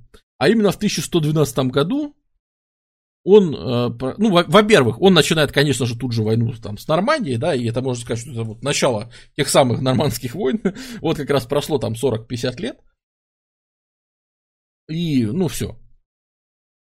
Сменился во Франции король, сменился король в Англии, значит, пришло время воевать, потому что никто, все поняли, что, ну, это вот то, о чем я говорил, что на вот этой вот границе королевского домена и территории нормандских правителей Англии, это все, это вот эта картинка, это очень надолго, вот, и поэтому, собственно, мы очень часто будем слышать граф Вермандуа, граф Блуа, граф Мэн, потому что они рядом находятся, из-за кого они сегодня будут поддерживать, вот этого или вот этого, а часто они приносили вассальную клятву и тому, вот. Это будет очень важно и целые войны переворачивать, когда один там переходит со стороны одного на сторону другую и так далее. Это вообще будет очень важным политическим таким фактором. Но это политика, надо ее как-то сокращать, да? Так вот, Людовик VI обнаруживает в 1112 году, что когда он приходит, значит, посадил, ну там вот был один город такой, Лан, и, ну, посадил там епископа и ушел. А в городе какие-то собранные вместе люди говорят, что они не епископу подчиняются, а своей коммуне. Это что это такое? Что, какая еще коммуна шмамуна? Что это вообще такое? Говорят, ну понимаете, епископ, он тут живет, это его территория, мы все понимаем, но у нас же тут город, у нас же тут гильдии, ну вы знаете, да? И мы как-то выбрали себе вот мэра, это вот мы граждане... Просто епископ не умеет управлять, а мэр тут знает политику гильдии между собой, и вот это вот все, и мы, короче, выбрали себе мэра сами. Он не аристократ, конечно, но он шарит, как управлять. Мы с епископом, если что, договорились. Вот. А действительно, епископ взял выкуп этих людей и сказал, ну хорошо, управляйте, если вы мне платите выкуп, то управляйте. Вот, они стали управлять, и епископ понял, что теперь ему не идут налоги, и он в итоге проиграл по деньгам. Поэтому епископ сказал, что у меня город взбунтовался, давайте их давить. И вот в 1112-м, проходя мимо, Людовик VI как раз закатывает эту коммуну в асфальт Но он для себя отметил, что ты смотри, какие интересные ребята. Они не аристократы, никто, но вот поднялись. И тут, наверное, да, стоит вообще остановиться, что что это вообще за феномен? Потому что, да, мы видим, что развиваются города. И вот 12 век, это, можно сказать, вот подъем городов, начало их подъема, когда вот оказалось, что, допустим, есть крепость. Ну вот конкретно в случае с Ланом было вот это ланское аббатство, где жил вот этот аббат. И, значит, у него там были укрепленные стены и все такое. И хорошо, и к нему пришлось, прибивались люди, то есть которые селятся рядом, как мы говорили, они притягивают население. Рядом со стенами стали вырастать какие-то, местные торговцы, потому что у тебя есть там лишний продукт, да, ты его можешь продавать, там коровы у тебя какие-нибудь лишние, а кто их, где их может купить? Вот будут как раз проходить мимо вот этого укрепления и как раз продадут, или сам аббат купит, ему что же надо иногда, или еще чего-то.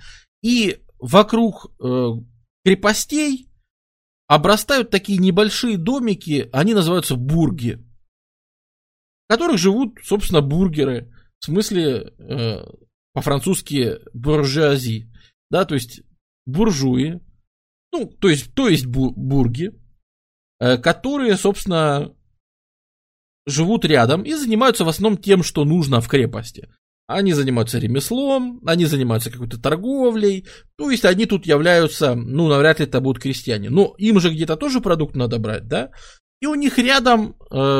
Обычно это 3-4 деревеньки, вот такая вот крепость, вокруг нее бург, то есть обычные люди, которые живут не в крепости, и 3-4 деревеньки, иногда 5-6 и так далее, которые, по сути, всему этому народу поставляют непосредственно еду, там продают и так далее, и так далее.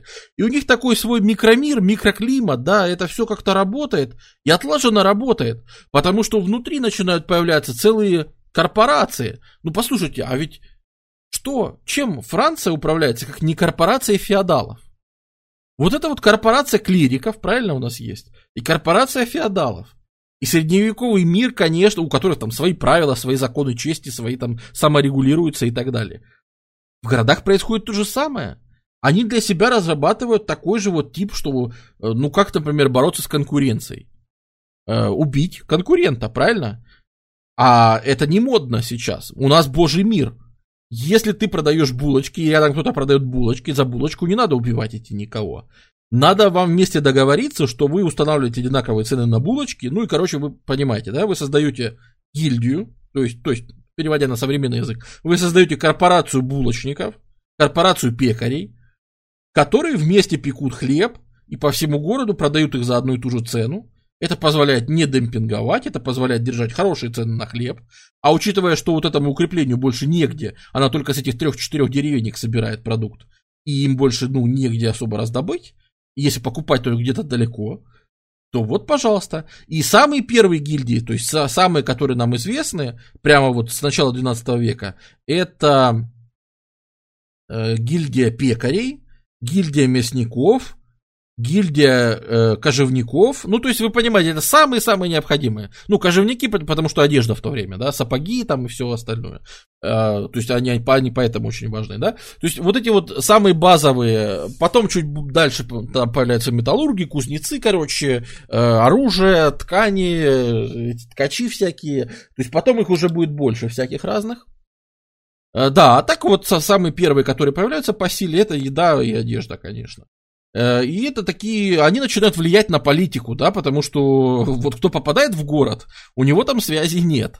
А у вас уже все повязано, у тебя там свои люди в таком-то районе торгуют, в таком-то. Вы вместе периодически собираетесь на общий сбор, чтобы определить, какие цены вы там делаете еще. Естественно, у вас такие же браки династические, то есть, если это династия мясников, а у нас там вдруг конфликт с гильдией, значит, пекарей случился, да? Давайте вы вашего пекаря на моей маленькой мясничке обженим, и вот в этом вот районе мы, будем там как-то вместе там распределять, там следить, я не знаю, будем вместе, например, милицию от воров выставлять, да? Потому что воры тоже, настолько воровство процветает в этих городах, что воры тоже организуются в гильдии, появляются целые гильдии воров. где тоже вся преступность, а что это ты на этом углу воруешь? Это мой район вообще, на этом районе я ворую. А ты иди там на другой улице воруй. Я тебя тут уже не первый раз вижу, да? И опять же, как распределить районы? То есть проститутки точно по такому же, корпорация проституток, гильдия проституток, да? Ну, обычно это все называется гильдия воров, в смысле, что преступный мир, на самом деле, он примерно там одним занимается, но он так распределяет. Вы там, проститутки, стоите здесь, так, а ты почему взяла этот район? Нельзя сюда, у нас монополия, значит, там, демпинговать нельзя, ты почему ему за капусту отдалась? Мы говорили только там за какой-нибудь динарий, там, денье, да? Только там за 3 денье надо, ни в коем за 4 су. Вот, пожалуйста, давай ты без этого будешь. Вот, никакой капусты. Блин, что, Маришка опять что ли за капусту отдалась? Да. Маришка, сейчас перенаправим тебя, реально поедешь в в деревню, блин. Откуда ты приехала со своей капустой придурочной? Миф это все, не растет, ну ладно. Короче, то есть они тоже, даже преступная деятельность, она как-то регулируется вообще чем мы занимаемся и что мы вообще делаем. А что уж говорить про ремесла и все остальное. И вот это вот, по сути, есть там средневековый город высокого средневековья, да, который занимается ремеслом. А, естественно, это порождает обмен, потому что появляются центры производства чего-то, да, потому что появляются во Фландрии, например, ткацкие мастерские, или на юге Франции, в Лангедоке будут ткацкие мастерские, которые, собственно, и занимаются какой-то специализацией, которую еще и надо продавать, да. А значит, появляются купцы, а значит, гильдии купцов, ну и дальше пошло-поехало. Дальше это, поднятие европейского города, у которого прекрасное будущее, вот. Но они же и управляться хотят тоже теперь по-своему, потому что старое управление, то, как управляется вся остальная страна, при том, что урбанизация очень низкая еще в это время, понятно, что там у них это центры экономической активности, конечно, но там, если брать глобально, то города это очень незначительная часть населения. Города небольшие, то есть в обсуждаемое время Париж 50-80 скорее тысяч, все остальное это в районе 10 тысяч. То есть примерно 20-25 городов с населением в 10 тысяч было, да, в 12 веке. Ну и все. Это в основном это Фландрия, север Франции, да, то есть это Лиль, Гент, Брюгге, Ипр, вот эти вот местности. И это юг, Монпелье, Бордо, Тулуза, вот такие вот города. Так вот, да, что интересно, да, что с этими коммунами он сталкивается, и эти коммуны начинают расти, как грибы после дождя.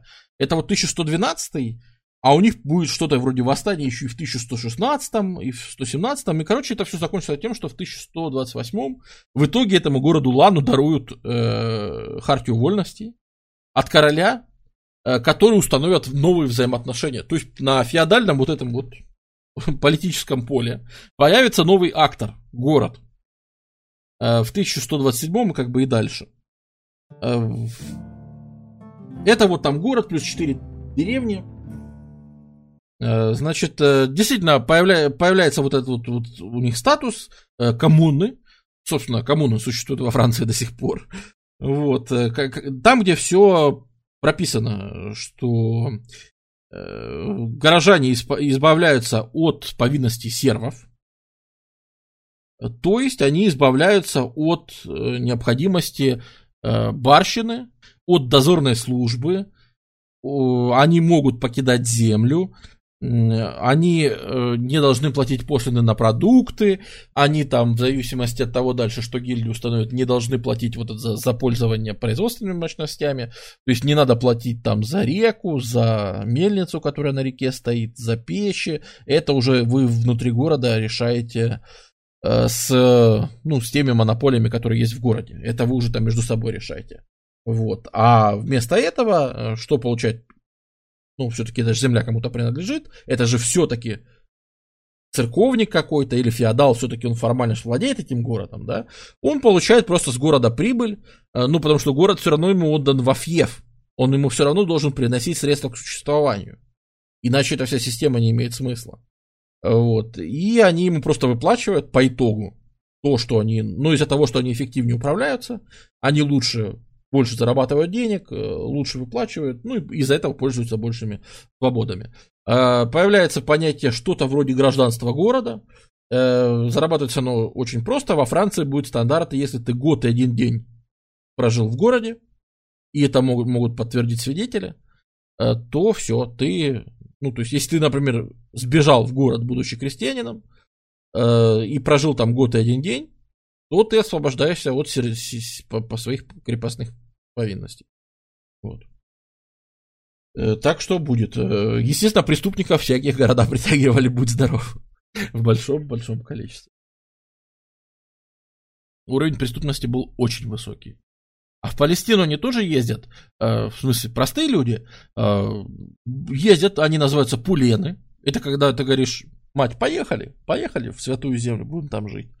Вот, и настоящие колонизаторы, только средневековые. Вот прям такие же колонизаторы, как будут там в 17 веке в Америку ехать, да, только вот в 12 веке пулены.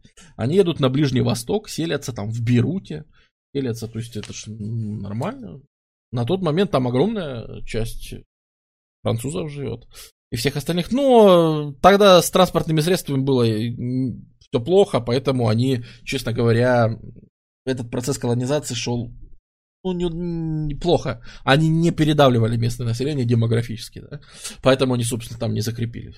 И вообще, поэтому, наверное, это самая большая проблема вообще крестоносных государств вообще, что демографического давления со стороны Европы на Ближний Восток не было.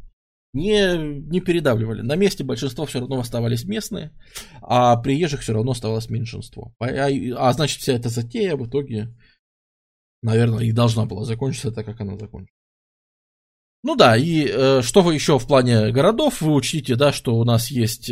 Почему, собственно, я назвал, что северные города, которые торгуют, это Балтийская, ну, торговля северных морей. И поэтому вот на севере Франции города.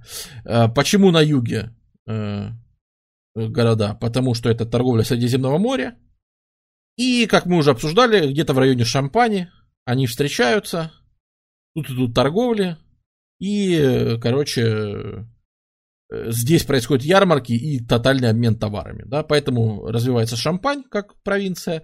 И города, которые занимаются непосредственной торговлей. Там на юге, на самом юге и на самом севере. Вот. Атлантическая пока не сильно, там есть, конечно, Бордо, но пока этого маловато. Вот пока еще не расцвело. Тем более, что все-таки Атлантическое побережье еще не очень хорошо освоено. Не очень хорошо. Оно осваивается как раз во время сегодняшнего стрима. После вот этих вот хартий вольности еще союзниками короля часто становятся города. Опять же, союз вполне естественный, понимаете почему, да? Потому что раньше я правил, и этот город был чисто моей территорией, а теперь этот город каких-то мэров все выбирает, что-то там управляется, что это вообще такое? Ну, мне как местному правителю, Валя, мне это невыгодно. Вот. А королю как бы все равно. Королю лишь бы как бы, ну, то есть король что так это не контролировал, что так. А зато так он своему вассалу тычку поставил за нозу. Вот знай, как больше меня слушайся. Вот. А этот самый. Ну, то есть это хорошо. Вот. Ну, а за это получает некую лояльность. За это, кстати говоря, города начинают выступать как коллективные феодалы. Города начинают приносить эти самые тоже клятвы верности. Вот, вассальные клятвы. И тоже, то есть, они тоже обязуются выставить эти контингенты военные, помочь советам. Все то же самое. Более того, появляется даже категория рыцарей, которые нанимаются в города. То есть вот он рыцарь-министериал, ну то есть ему там землю не даст город, но он находится на зарплате у города. То есть город выплачивает там вот эти вот 60 ливров в год вот этому рыцарю-министериалу, который служит городу. Его сеньор — это город. Вот такое вот интересное явление появляется. То есть, и опять же, да, давление с Англией, что очень важно, давление с Англией тоже в какой-то момент спадает, то есть это вот стечение, ну, я не знаю, сказать, что Франции повезло, ну, это, наверное, много на себя брать, да, ну, сами посудите, вот крестовые походы сняли такое давление со стороны вассалов, появляется новый союзник в виде городов, то тоже неплохо. С церковью вроде как более-менее помирились и тоже нашли общий язык на почве общего мира, усмирения всех и так далее. А тут еще и в Англии случается, мы это разбирали подробно на стриме, но в Англии там погибли эти самые... Ну, нормандская династия заканчивается, смута, и начинается период, который в английской истории называется коротко The Anarchy, то есть анархия, то есть тотальная анархия. Нам 30, что ли, лет воюют вообще, ну, реально анархия. Вот, 30-летняя, когда, опять же, каждый сам за себя. Вот, и получается, что вот вся вот эта вот история Англии с Нормандией и ее давление, она тоже уходит на второй план.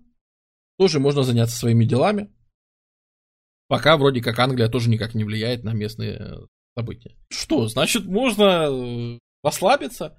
Ну, Людовик VII, конечно же, чем он нам больше всего запомнился в истории? Может, это не совсем справедливо, да? Это, наверное, конечно, романтическая история вынесла, но все-таки. Ну, слишком эпичная история, это его брак с Алиенорой Аквитанской, да? Ну, потому что, ну, вся эта история... Да, ее все знают, ее все миллион раз цитировали, и мы сами ее прекрасно обсуждали, и все это, конечно, да, но это просто, это один из тех исторических сюжетов, там, Жанна Дарк, там, еще, вот, Алиенора Аквитанская, например, ну, это притягательные истории, потому что, как говорится, нарочно не придумаешь, да, слишком многое тут сложилось, когда вот оказалось, что... План-то был вообще прекрасный, надежный, как швейцарские часы. Я вот тут где-то выносил этот самый карту регионов, ну, то есть карту этих английских регионов, короче, французских, точнее, простите, исторических, чтобы иногда к нему обращаться. То есть это не чьи-то владения, это просто исторические регионы. Так вот, что интересно. Что вот Алиенора Аквитанская, которая была вот с юга из Аквитании, да, вместе с ней в приданое, ну, из-за того, что там как-то тоже у них случилось династический кризис в Аквитании, и за ней в приданое шла вот вся Аквитания. Вся, целиком. И поэтому, вообще-то, брак был просто идеален.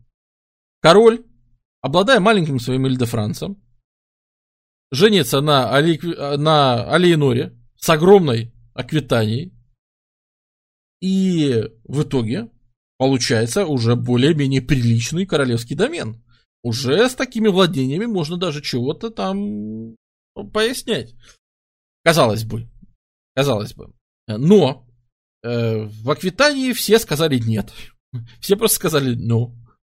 Когда произошел этот брак, потому что, ну, в общем-то, никто этого корольчишку не признавал.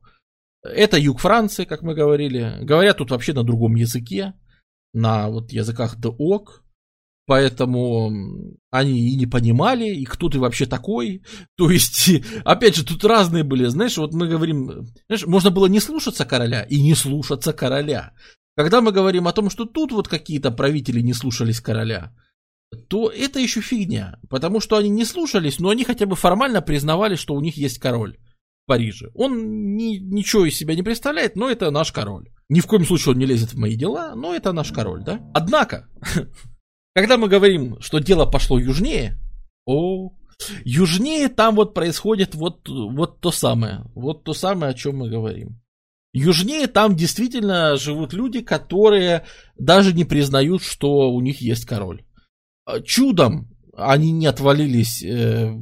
Просто потому, что там папа не стал им утверждать короля. Они хотели себе сделать отдельное там королевство, собственно, оно же было, королевство Аквитания, совсем недавно. И они себе так и ощущали, что мы все еще королевство Аквитания, мы еще не хотим никакого понижения, мы еще... Они ощущали, что у них там королевство вообще отдельное.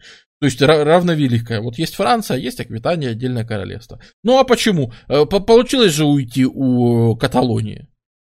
Получилось. Постепенно Каталония становилась менее независимой. Была, между прочим, входила в империю Карла Великого. Но как-то постепенно вышла, сказала, мы тут сами по себе. И все, и стали сами по себе. Бургундия, королевство, как-то отошло от французского. Да, действительно, было такое. Ну и что ты будешь делать? Вот похожая вещь происходила с Аквитанией, но Аквитании не дали уйти, поэтому после того, как они поженились, ему еще пришлось идти войной И всю эту Аквитанию утаптывать в землицу-то французскую, потому что никто там не воспринимал его как короля. То есть уже проблемка, да? Уже проблемка, что у него вот эта жена. Обещали, что жена ему принесет кучу территорий. А оказалось, что, блин, мы с женой поехали, и там пришлось всех убивать еще, чтобы хоть какие-то территории получить. И то война была очень тяжелая. Там не все вассалы вписывались. И пока вписались, там из Нормандии пришло вторжение, отобрали, Жизор там в который раз. Да сколько же можно, что же это происходит-то, блин. Вот, с Англией разберемся. Надо укрепить свою власть, надо задоминировать всех. И все-таки у короля уже как-то стало чуть побольше возможностей, чуть-чуть побольше власти, чуть побольше территорий ему конкретно стали подчиняться, чуть-чуть. Но этого было достаточно, чтобы в основном для укрепления своей власти и именно авторитета. Впервые французский король решает отправиться в крестовый поход. Вообще впервые король отправляется. То есть идет сейчас пропаганда второго крестового похода. И Луи VII, Людовик, он пишется Луи, это в нашей традиции он Людовик, Луи VII говорит, давайте все в крестовый поход, а я вас всех поведу. И собирает, то есть это получается французская инициатива французского короля, потому что все пойдут, а он будет главным. И там опять тоже случилась некрасивая история, что вызвались все, а не пришел никто в этот крестовый поход. Потому что все сказали, да, Людовик, конечно, сейчас все пойдем. Сейчас, смотри, уже налоги начал собирать, но в итоге не пошел.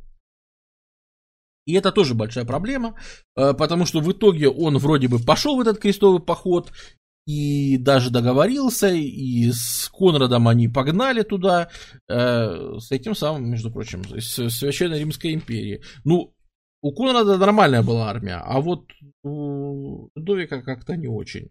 Не особо за ним... Никто не пришел на фан-встречу, действительно. И они там они пошарахались по Святой Земле и ничего не достигли. Потому что войск реально не было. Они подошли, на одни стены посмотрели, на другие стены посмотрели. И ничего не достигли, и пошли к себе... он стал возвращаться, по сути, вообще ничего не достигнул. В принципе, он не сильно-то он потерял престижа от этого, но он там слил всю свою армию, это где-то в районе 1000 рыцарей и где-то 10 000 ополчения.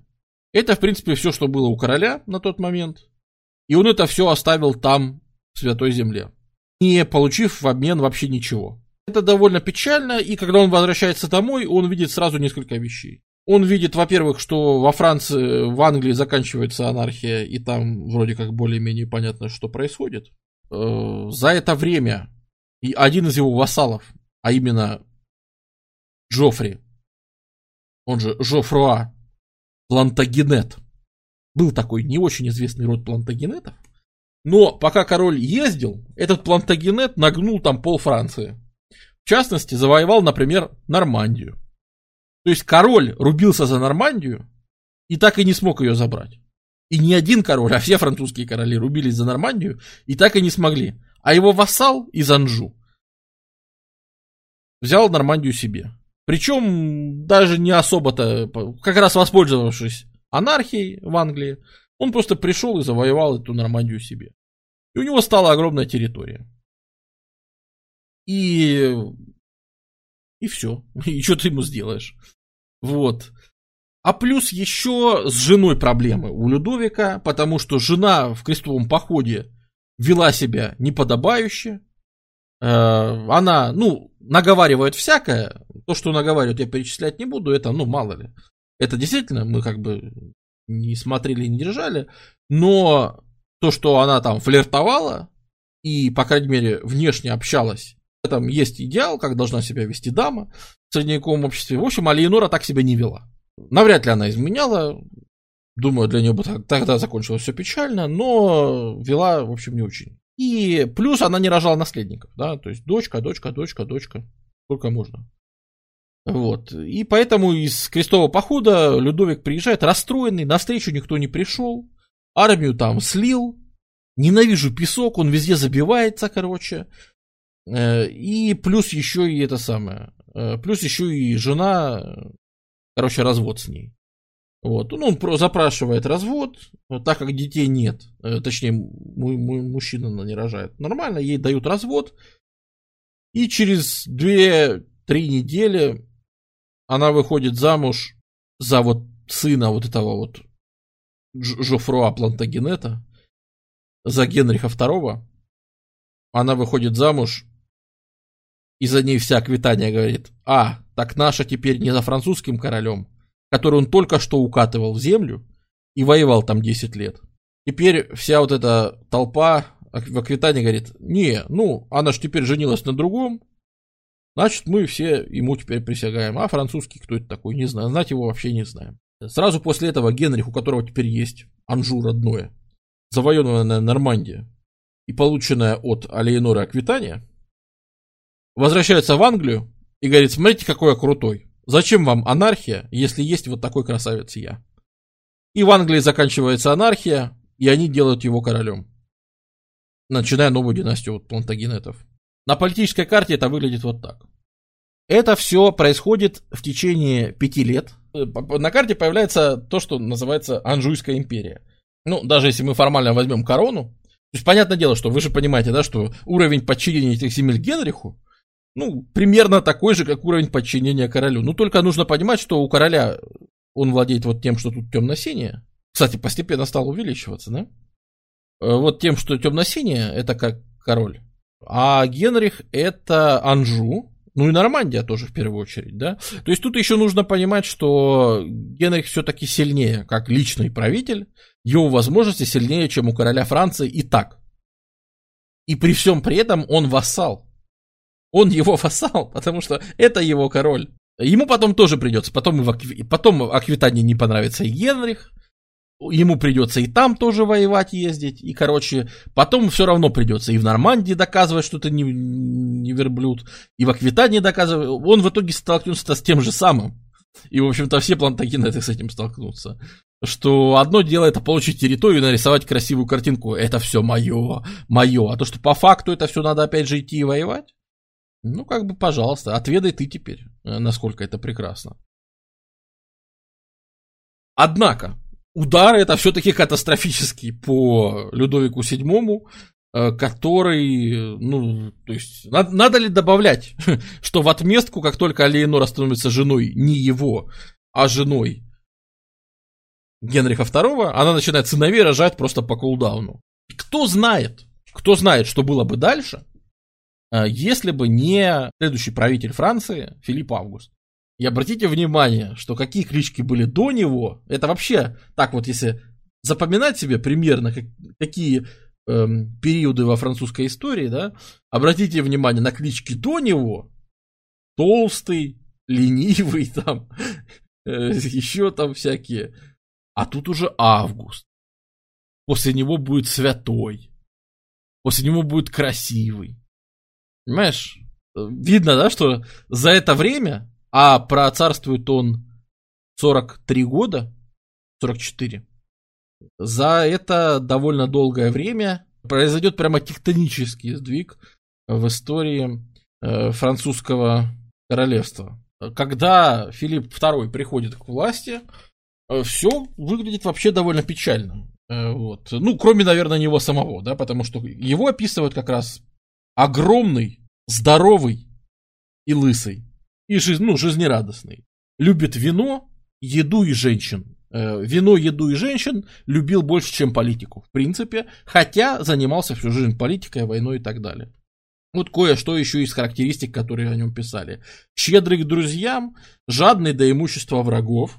Дипломат вплоть до беспринципности. Опять же, к сожалению, наверное, любой хороший дипломат должен быть беспринципным, циничным и так далее. Ну, иначе это не дипломатия какая-то.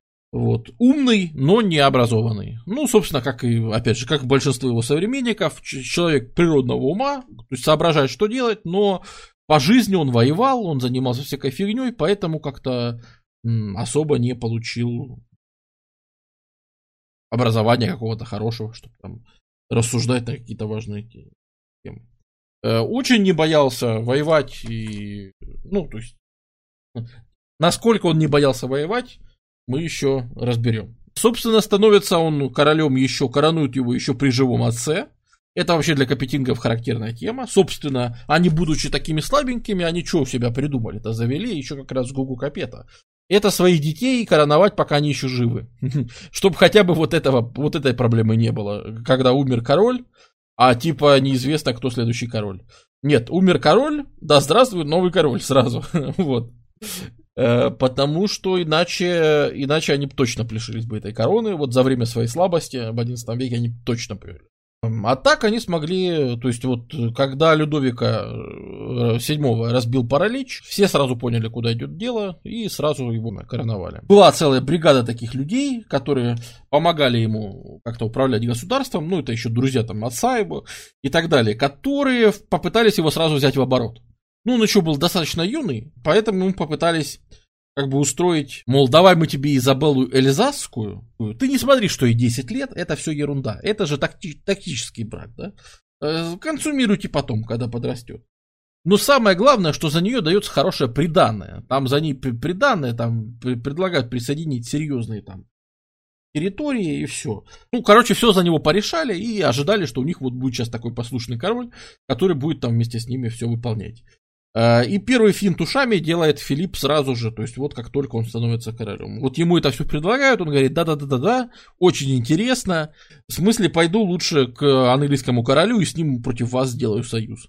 Это первое, что он делает. Для того, чтобы сбросить вот этих вот вассалов, которые сидят у него на шее, и такие ожидают, что сейчас мы будем рулить корольчиком, он договаривается при том, что это же вообще-то смертельные враги для всех.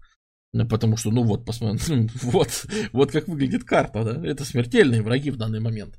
И тем не менее, он идет на союз, краткосрочно он закончится почти сразу, однако это пугает, то есть у него случается небольшая война со своими вассалами, которых он, в принципе, усмирил.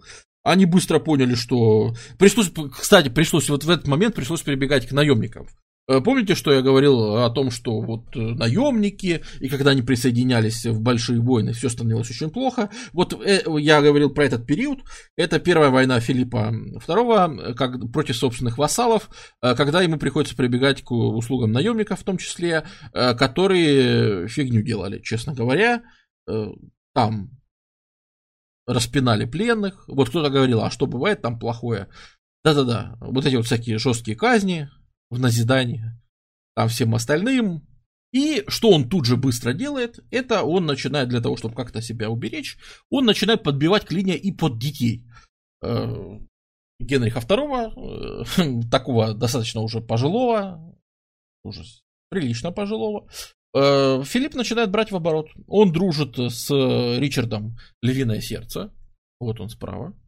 Для показания он, собственно, встречается вообще с английским королем и говорит о том, что давайте заключим договор, там, мирный, за то, что спасибо, что помогли против моих вассалов, давайте заключать мирный договор, но я хочу по условию, чтобы вы за Ричардом, вот за вашим сыном, точно в договоре прописали, что вы ему там передадите там титул, земли и все такое. Генрих II, конечно, отказывается, ну, потому что кто-то такой, чтобы не указывать вообще, как мне распоряжаться. И Ричард Львиное Сердце настолько в гневе, что он тут же при свидетелях, при своем отце, приносит вассальную клятву Филиппу Августу, французскому королю, за Нормандию. Опять же, да, наша любимая рубрика. Союз Филиппа II и Ричарда Львиное Сердце, как мы его видим в эпических представлениях, и как его видят эти современники-миниатюристы. Это естественно. Английский король, он тоже лилиями укрыт. Кстати, лилии появляются в этот момент, это ирис вообще-то, да, но так как на внешний вид это похоже на лилии, то пускай будут лилии. Даже более того, даже они, вот закончив все эти войны, они даже объявляют о том, что вместе поедут в крестовый поход, а в Европе собирается все-таки эпичный, потому что, извините, Саладин захватил Иерусалим, так нельзя, и собирается эпичный крестовый поход, в который поедут короли. Крестовый поход королей. Поедет император Священной Римской империи Фридрих Барбаросса, поедет король Франции и поедет наследный принц, то есть в будущем король Ричард Львиное Сердце Англии, Там собираются такой цвет, ну вообще это самый эпичный, наверное, из всех. Там собирается просто весь цвет европейского рыцарства, все знатные семейства, ну потому что ожидается, что, ну представь, у нас снова возможность захватить Иерусалим, как те самые герои Первого крестового похода. Сейчас мы там такого устроим, то все просто офигеют. И, конечно, такая слава, такой престиж, такая крутость собираются, вот все, кто хоть какое-то значение имеют, они все собираются вместе. И Филипп договаривается с Ричардом, что даже они армиями будут руководить вместе, отбудут вместе, и если кто-то из них умрет, то второй должен командовать его частью войска.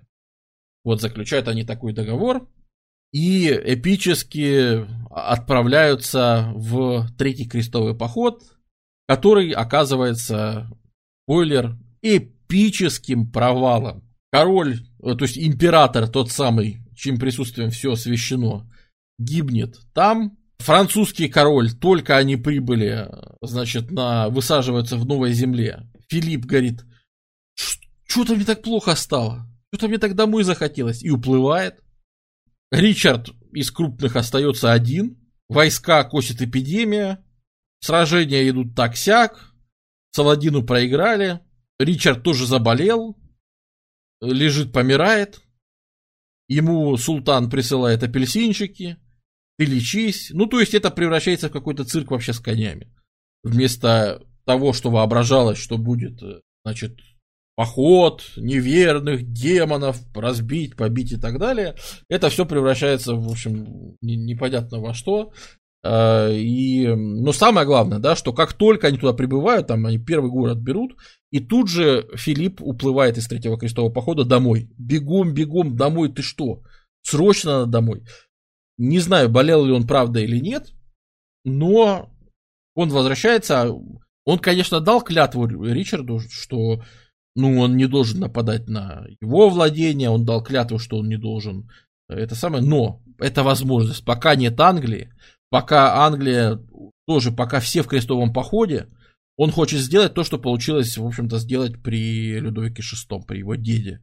То, что делал его дед. А именно попытаться, пока все в крестовом походе, быстро как-то вот дома обтяпать, снова договориться, провести дипломатию, договориться с вассалами, с оставшимися. Многие шуплыли. Можно их наследников подкупить, сказать, что тебя обделяют, а ну-ка сделай переворот. Понимаете, да, о чем речь? И он приплывает во Францию и разворачивает буйную просто деятельность, когда он начинает тут просто политически выстраивать целый альянс. Он хочет с Данией заручиться поддержкой, и поэтому из Дании ему выписывают Ингеборгу Датскую, чтобы с ней был союз, как бы, ну вы понимаете, Дания это же будет против Англии, да? И все отлично, они венчаются, брачная ночь. После брачной ночи Филипп выходит вот с таким вот взглядом и говорит, требую развода. Ингеборгу Датскую отсылает вообще куда-то в крепость, говорит, ее я больше никогда в жизни не хочу видеть, ничего подобного, папа, давай, пожалуйста, развод. Ну, потому что, короче, я тебя очень прошу, не надо, пожалуйста. Что там было, история умалчивает. Однако факт в том, что Ингеборгу услали вообще чуть ли не под домашний арест, и больше никогда она не появлялась, Филипп согласен был пойти на отлучение от церкви, потому что папа не давал, говорит, а какие, ну, а что, причина, ты мне причину дай. Она там бесплодная, говорит, так откуда ты знаешь, вы с ней одну ночь только провели? Да мне хватило. Ну вот, короче, непонятно. Непонятно, что там было, но что-то он вообще прям... И, конечно, он все-таки пообещал Ричарду не нападать на его территории, и он не нападал. Однако, рано или поздно и крестовый поход Ричарда Львиное Сердце заканчивается, и Ричард отправляется домой. И вот тут интересная такая штука, что... Ричард, он там по дороге домой, ну это длинная история, на стриме про Англию мы ее рассказывали. В общем, Ричард попадает в плен своего врага Леопольду Австрийскому и содержится там в плену. Понимаете, в чем дело? Филипп, французский, он обещал, что он не будет нападать на территории Англии, пока Ричард в крестовом походе. Но Ричард уже не в крестовом походе, он в плену в Австрии.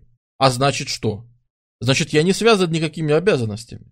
И поэтому тотально весь французский цвет переходит, как говорил Левитан, по всему фронту. Войска перешли границу. И более того, злые слухи говорят, что так долго Ричард провел в тюрьме не без помощи Филиппа, который просил Леопольда чуть подольше у себя его подержать в заключении. И они же переходят нашу любимую эту Нормандию. И, ну, вот эта вот часть границы, вот, на которой начинается жесточайшая рубилова, на которой к тому моменту уже выстроены целые фортификации известные. Это и Жизорский замок, это и Шато Гаяр, это его развалины, да, сегодня. Но можно восстановить вот что было. Если восстановить, то есть, ну, это то, что сегодня осталось. И выглядит как-то, ну, руины и руины. А на тот момент это были прям передовые, по последнему слову, техники, составленные фортификации. Это все было очень все... прям передовое, то, что было сложно осаждать, то, что тут прям, ну, короче, все военные технологии, самые главные, они тут пользовались. Вот, и поэтому, ну, Ричард пленил ислам, ну, это потом. Вот, и то есть тут такая цель фортификации, вот, замок Лож, например, из тех, что, которые, ну, потом... Нифига себе. И они там все втиснуты на очень небольшой, на самом деле, территории. И идут постоянные осады в одну или в другую сторону. Вот. Шинонский замок, конечно. И, конечно, идет война в Нормандии, но все-таки Ричард... То есть, поначалу у французов есть успех, но потом Ричард Львиное Сердце возвращается, ну и все-таки не зря он считался. Он начинает наносить французам поражение одно за одним. Выбивает их из всего, что они заняли, и раз, и два, и три, и победа. Что, повезло тут французам? Ну, не знаю, ну, наверное, какой-то элемент везения есть, да, что, осаждая один из вот этих вот замков, вот таких вот, он получает болтом в лицо, ну, в него прилетает арбалетный болт, и он получает там заражение и умирает, да, то есть, ну, вот просто погиб на войне. Это время, когда короли все-таки ходят во всякие такие атаки. Это время, когда короли лично участвуют в осадах и всем. Ну, и это чревато, конечно. Это все-таки чревато вот подобными явлениями, когда во время осады действительно человек умирает. И опять же, как только он умирает, да, после него становится Джон, но Джона не просто так, он получит имя Иоанн Безземельный в истории, потому что... все-таки они начинают эти земли терять. Потому что после смерти Ричарда, тем более на плюс морали, французы все-таки начинают выбивать англичан из Нормандии в первую очередь. Там продолжаются кампании, не без поражений, всякое случалось. Однако очень характерно, что все-таки французы передавливают. И за Филиппа все больше вассалы вписываются, потому что видят, что все-таки, тут, понимаешь, тут еще и власть у него уже явно сильнее, это уже не то, что было 100 лет назад, уже все-таки с французским королем считаются, уже видно, что это серьезный правитель, плюс за время его правления там довольно сильно все-таки уже укреплена и государственная власть, и в итоге это все заканчивается тем, что Филипп, по сути, забирает себе Нормандию. Естественно, такой резкий рост власти короля, когда он вернулся из крестового похода, снова переподчинил себе вассалов, тут начинает ломать политическую карьеру, ну это же просто наглое вторжение. Это наглое вторжение французов в, ну, все-таки английские территории, да, и это достаточно нагло, и за это надо отвечать.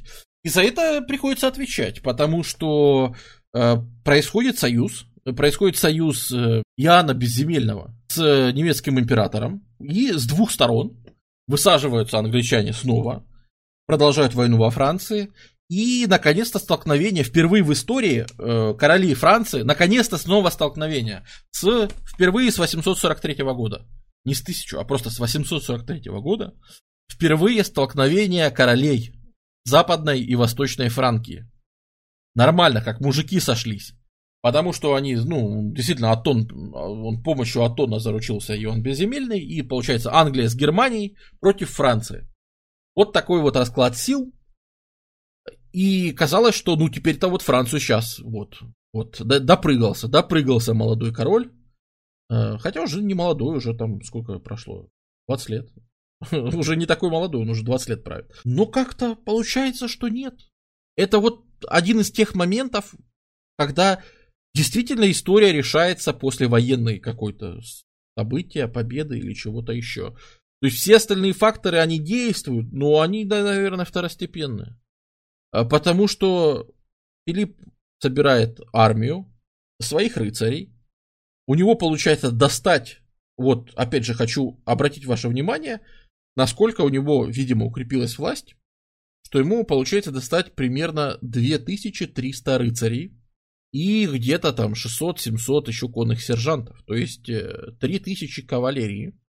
И там около 15 тысяч пехоты против 25 тысяч немцев. И происходит битва при Бувине. Это эпическое сражение, где победителем выходит Западная Франкия. Причем Филипп Август, он заехал в гущу. До него добрались солдаты. Его багром, кстати говоря, скинули с лошади. И начали уже ковырять его броню. Но, кстати, вот, что значит хорошая броня в то время, да, и все-таки королевские доспехи, видимо, были хорошего качества, его просто не успели проковырять, то есть его стянули с лошади и несколько раз там вот этими крючьями металлическими попытались пробить, и не пробили. Тут же подлетели, конечно, свои, там, ну, гвардия, все, кто рядом был, они тут подлетели и отбили, конечно, но вообще-то король лежал на земле, и вообще-то его уже ковыряли. Но не расковыряли. Тем не менее, битва выиграна. И все-таки он победитель. Пускай вот на волоске висела даже его собственная жизнь. Но он выходит победителем. И после победы вот такой двойной над королем Англии и королем тут же разворачивается, идет на восток и разбивает Атона. Это плюс по морали нереальный. Вот это... как его авторитет вообще в Европе, как правителя, и что к нему нужно прислушаться, и что у него в руках вообще-то находится серьезная власть, это очень жестко. После этого, да, за ним закрепляется Нормандия, причем он на этой волне, он понимает, что он приобрел этим, он говорит, нет больше герцога Нормандии, это теперь королевский домен. Берет и еще, то есть он увеличивает свою власть не за счет вассалов, а за счет своей власти. Он говорит, я это присоединяю просто себе. У него спрашивают, так хорошо, а управлять-то кто будет? Говорит, я. Плюс в этот момент проходит 4-й крестовый поход. Временно, однако, появляется Латинская империя, внезапно, со столицей в Константинополе. Константинополь разграбляется крестоносцами, и оттуда вывозятся вообще полгорода в Европу. И вот... из тех, все-таки из этого крестового похода тоже не возвращается достаточно много крестоносцев, потому что они остаются в Латинской империи, и тут себе нарезают разные территории, на территории бывшей Византии. Что говорит Филипп Август, уже он начинает получать за это титул Август, увеличивающий, да, он получает этот титул, потому что он говорит, а вот ваша территория, ну вы поняли, да? Вашу территорию я присоединяю к себе. Более того, он настолько обнаглел, что планирует высадку в Англии. Единственное, что он не уверен насчет успеха, поэтому в Англии он говорит высаживаться не самому, а готовит своего сына, тоже будущего короля, пока еще принца, Людовика VIII. Французы высаживаются в Англии. Вмешиваются, там идет баронская война, там вообще идут свои разборки. Там у Иоанна Безземельного большие проблемы, потому что Иоанн Безземельный теряет не только территории во Франции, а он теряет даже свои собственные территории в Англии. Тем не менее, французы не достигли успеха. Они высадились, воевали, но они там увязли, настроили против себя английскую знать, и английские бароны развернулись и стали отвешивать и французам тоже. И все это закончилось в 1217 год, битва при Линкольне, где все-таки англичане отстояли свой престол. А вообще-то, там очень неоднозначно складывалась война. Там все могло закончиться и в пользу, в принципе, Людовика VIII тоже. Все реже и реже против королевской власти ее приходится все реже утверждать вот этими вот ходить на каждую территорию и всем стучать по голове. Реально это становится, ну, не то что редкой штукой, но достаточно редкой. И как бы в завершение всех этих вещей, то, что закончится, в принципе, при нем, это Альбигойский крестовый поход. Еще воюя с англичанами он начался. Это на Францию объявляется крестовый поход. Но как бы не пугайтесь, да. Это у нас на юге, той самой Окситании, непослушной, живут какие-то люди, у которых своя ересь, ересь катаров. Ну, катары спорят, что первичнее. Первичнее их стали называть... Ну, они себя катарами никогда не называли, поэтому я сторонник лично первой версии. Что это... Так как это их называли другие французы катарами, то это прозвище обидное. И происхождение от... Как там? Котьер. Эти котопоклонники. Вот, что, ну вы знаете, да, вот это, что надо там, чтобы тебя зачислили в эту секту, надо кошку поцеловать в анус, черную кошку и так далее, и тогда тебя зачисляют. Ну, это, конечно, наговоры, то есть понятно, что это пропаганда папская, которая рассказывала, что это злые еретики, которые там фигню называют. Но смысл как раз в этом. Да, серьезно, я сейчас не шучу. Значит, ну, это поверье было такое, вот. То есть, понятно, что они этого не практиковали.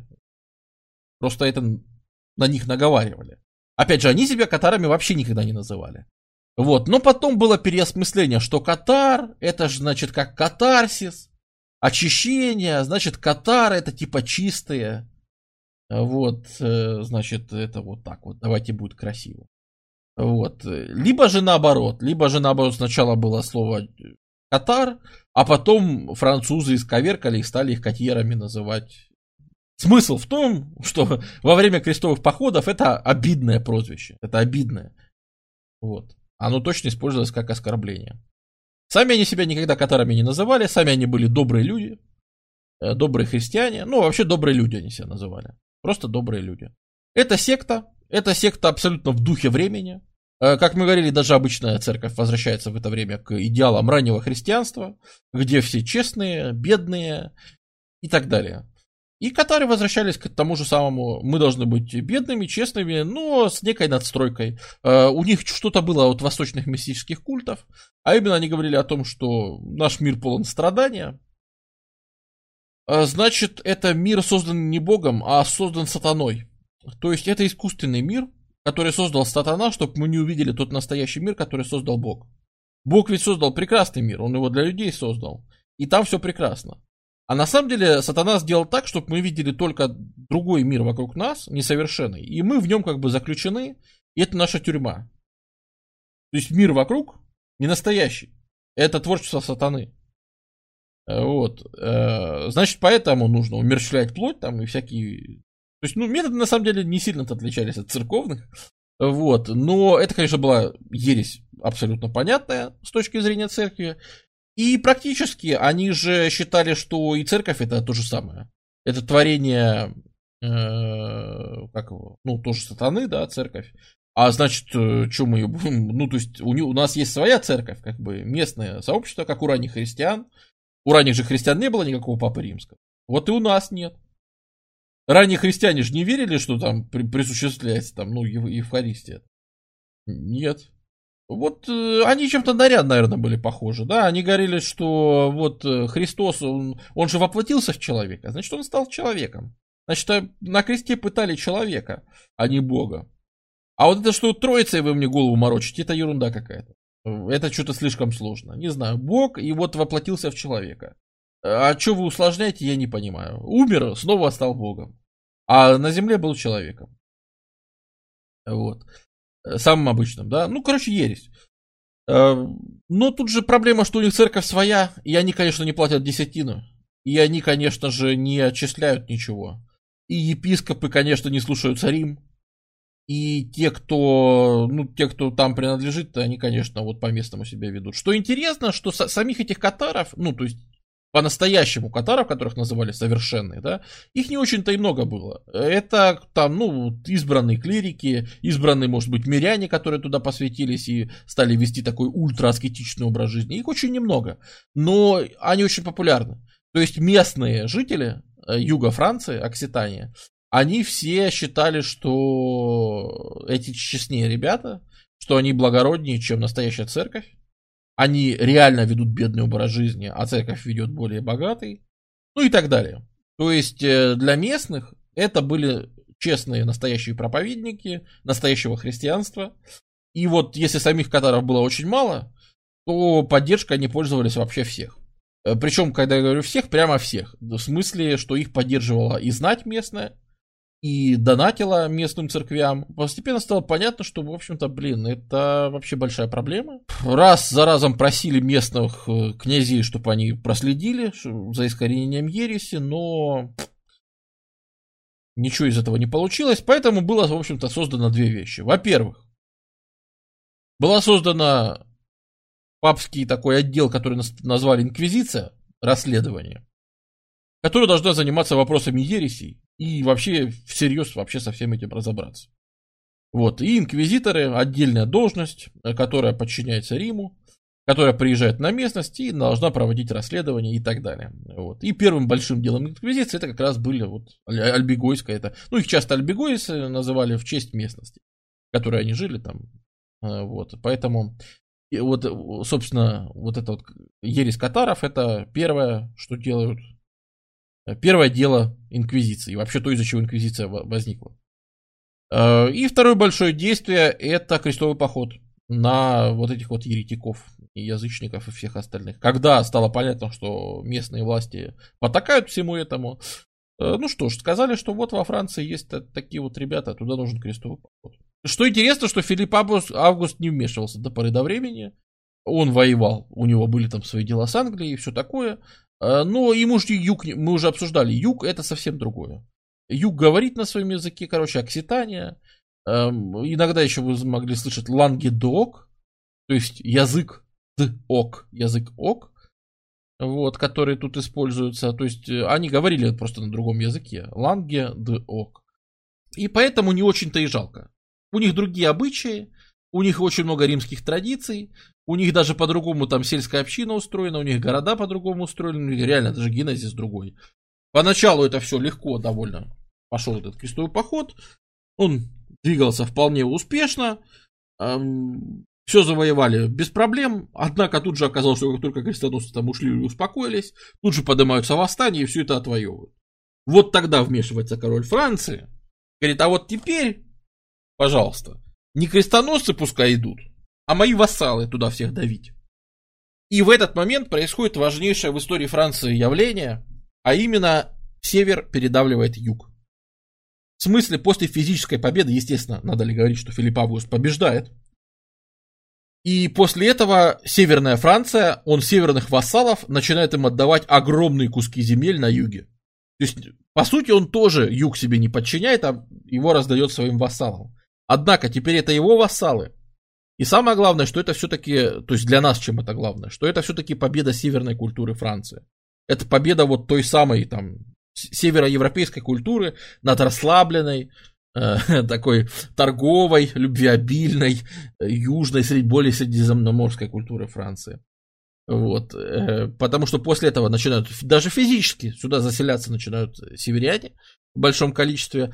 И это вот время, 13 век, когда Северная Франция начнет передавливать, а это же тоже сказывается и на единстве страны, да, потому что страны из-за этого стали, ну, несколько ближе. Хотя юг, конечно, еще очень долго будет отличаться. До Великой Французской революции юг будет отличаться. Вот, по сути, Францию уравняет только революция и там империя Наполеона. Вот только это уравняет Францию. А все остальное, когда это все вообще уберут регионы, и все поделят на департаменты. Вот только тогда, по сути, появится одна нация, да, там, которая говорит примерно на одном языке. Вот. А в тот момент, да, Филипп II это создатель, грубо говоря, современной Франции. Ну, он и там два его последователя про которых я хотел сегодня рассказать, но я еще про Филиппа-то не закончил.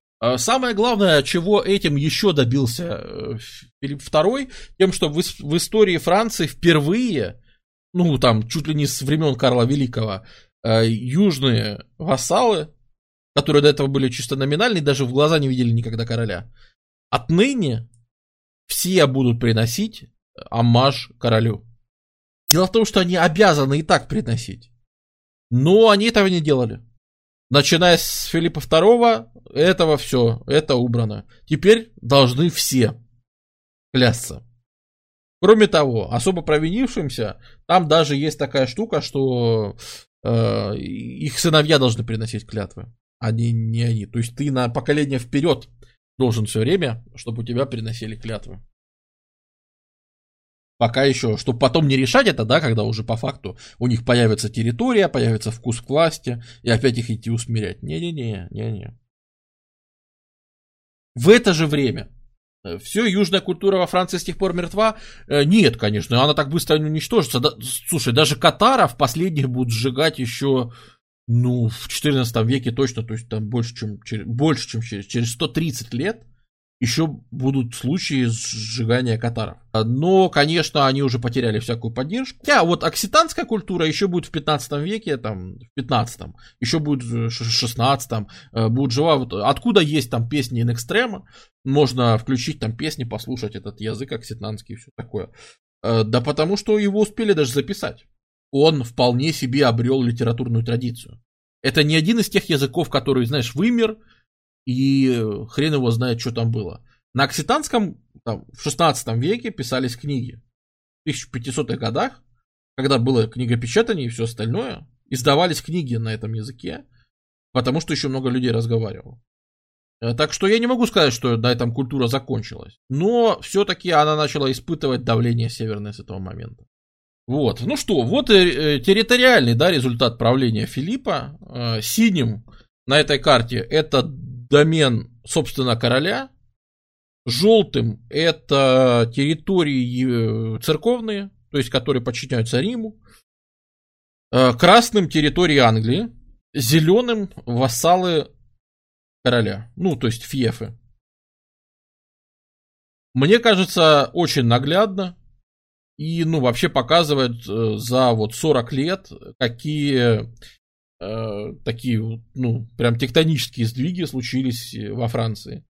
При этом все это время, нужно понимать, что все это время росло управление государством. Методы управления государством тоже улучшались.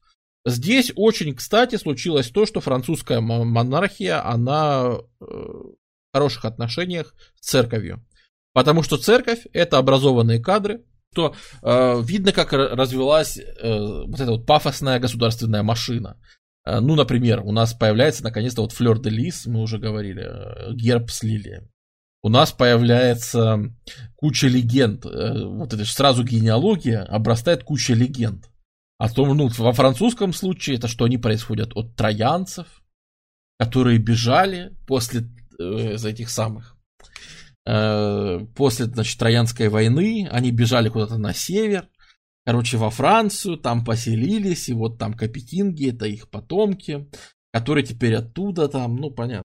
Появляется некое пророчество Валерия, что придет династия королей, которая в течение 7 королей будет вести там золотой век Франции, и вот они там посчитали, что Филипп — это 7-й капетинг, а значит, что это вот там золотой век Франции, вот он, короче, вот они его ввели, и дальше типа только золотой век, и все, и больше там ничего лучше не будет.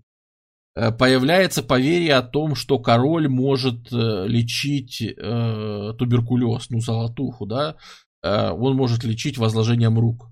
Так а что там по евреям? Филипп первый, кто в истории конфисковал, у них все конфисковал, ну, ему деньги нужны были, да. Вот, поэтому он их изгнал из страны, полностью запретил им селиться на территории Франции. Ну, то есть это он скопировал, по сути, английские преобразования. Он посмотрел, что в Англии сделали так же. И сам у себя сделал то же самое. То есть он их всех просто изгоняет из страны, значит, но в отличие от Англии он их вернул. Если в Англии их прогнали и их там не было уже, с 13 века их там не было до 19-го, вот, то во Франции нет. Во Франции он их вернул довольно быстро, но обложил дополнительными налогами, там надо было сбор какой-то платить еще еврейский и так далее.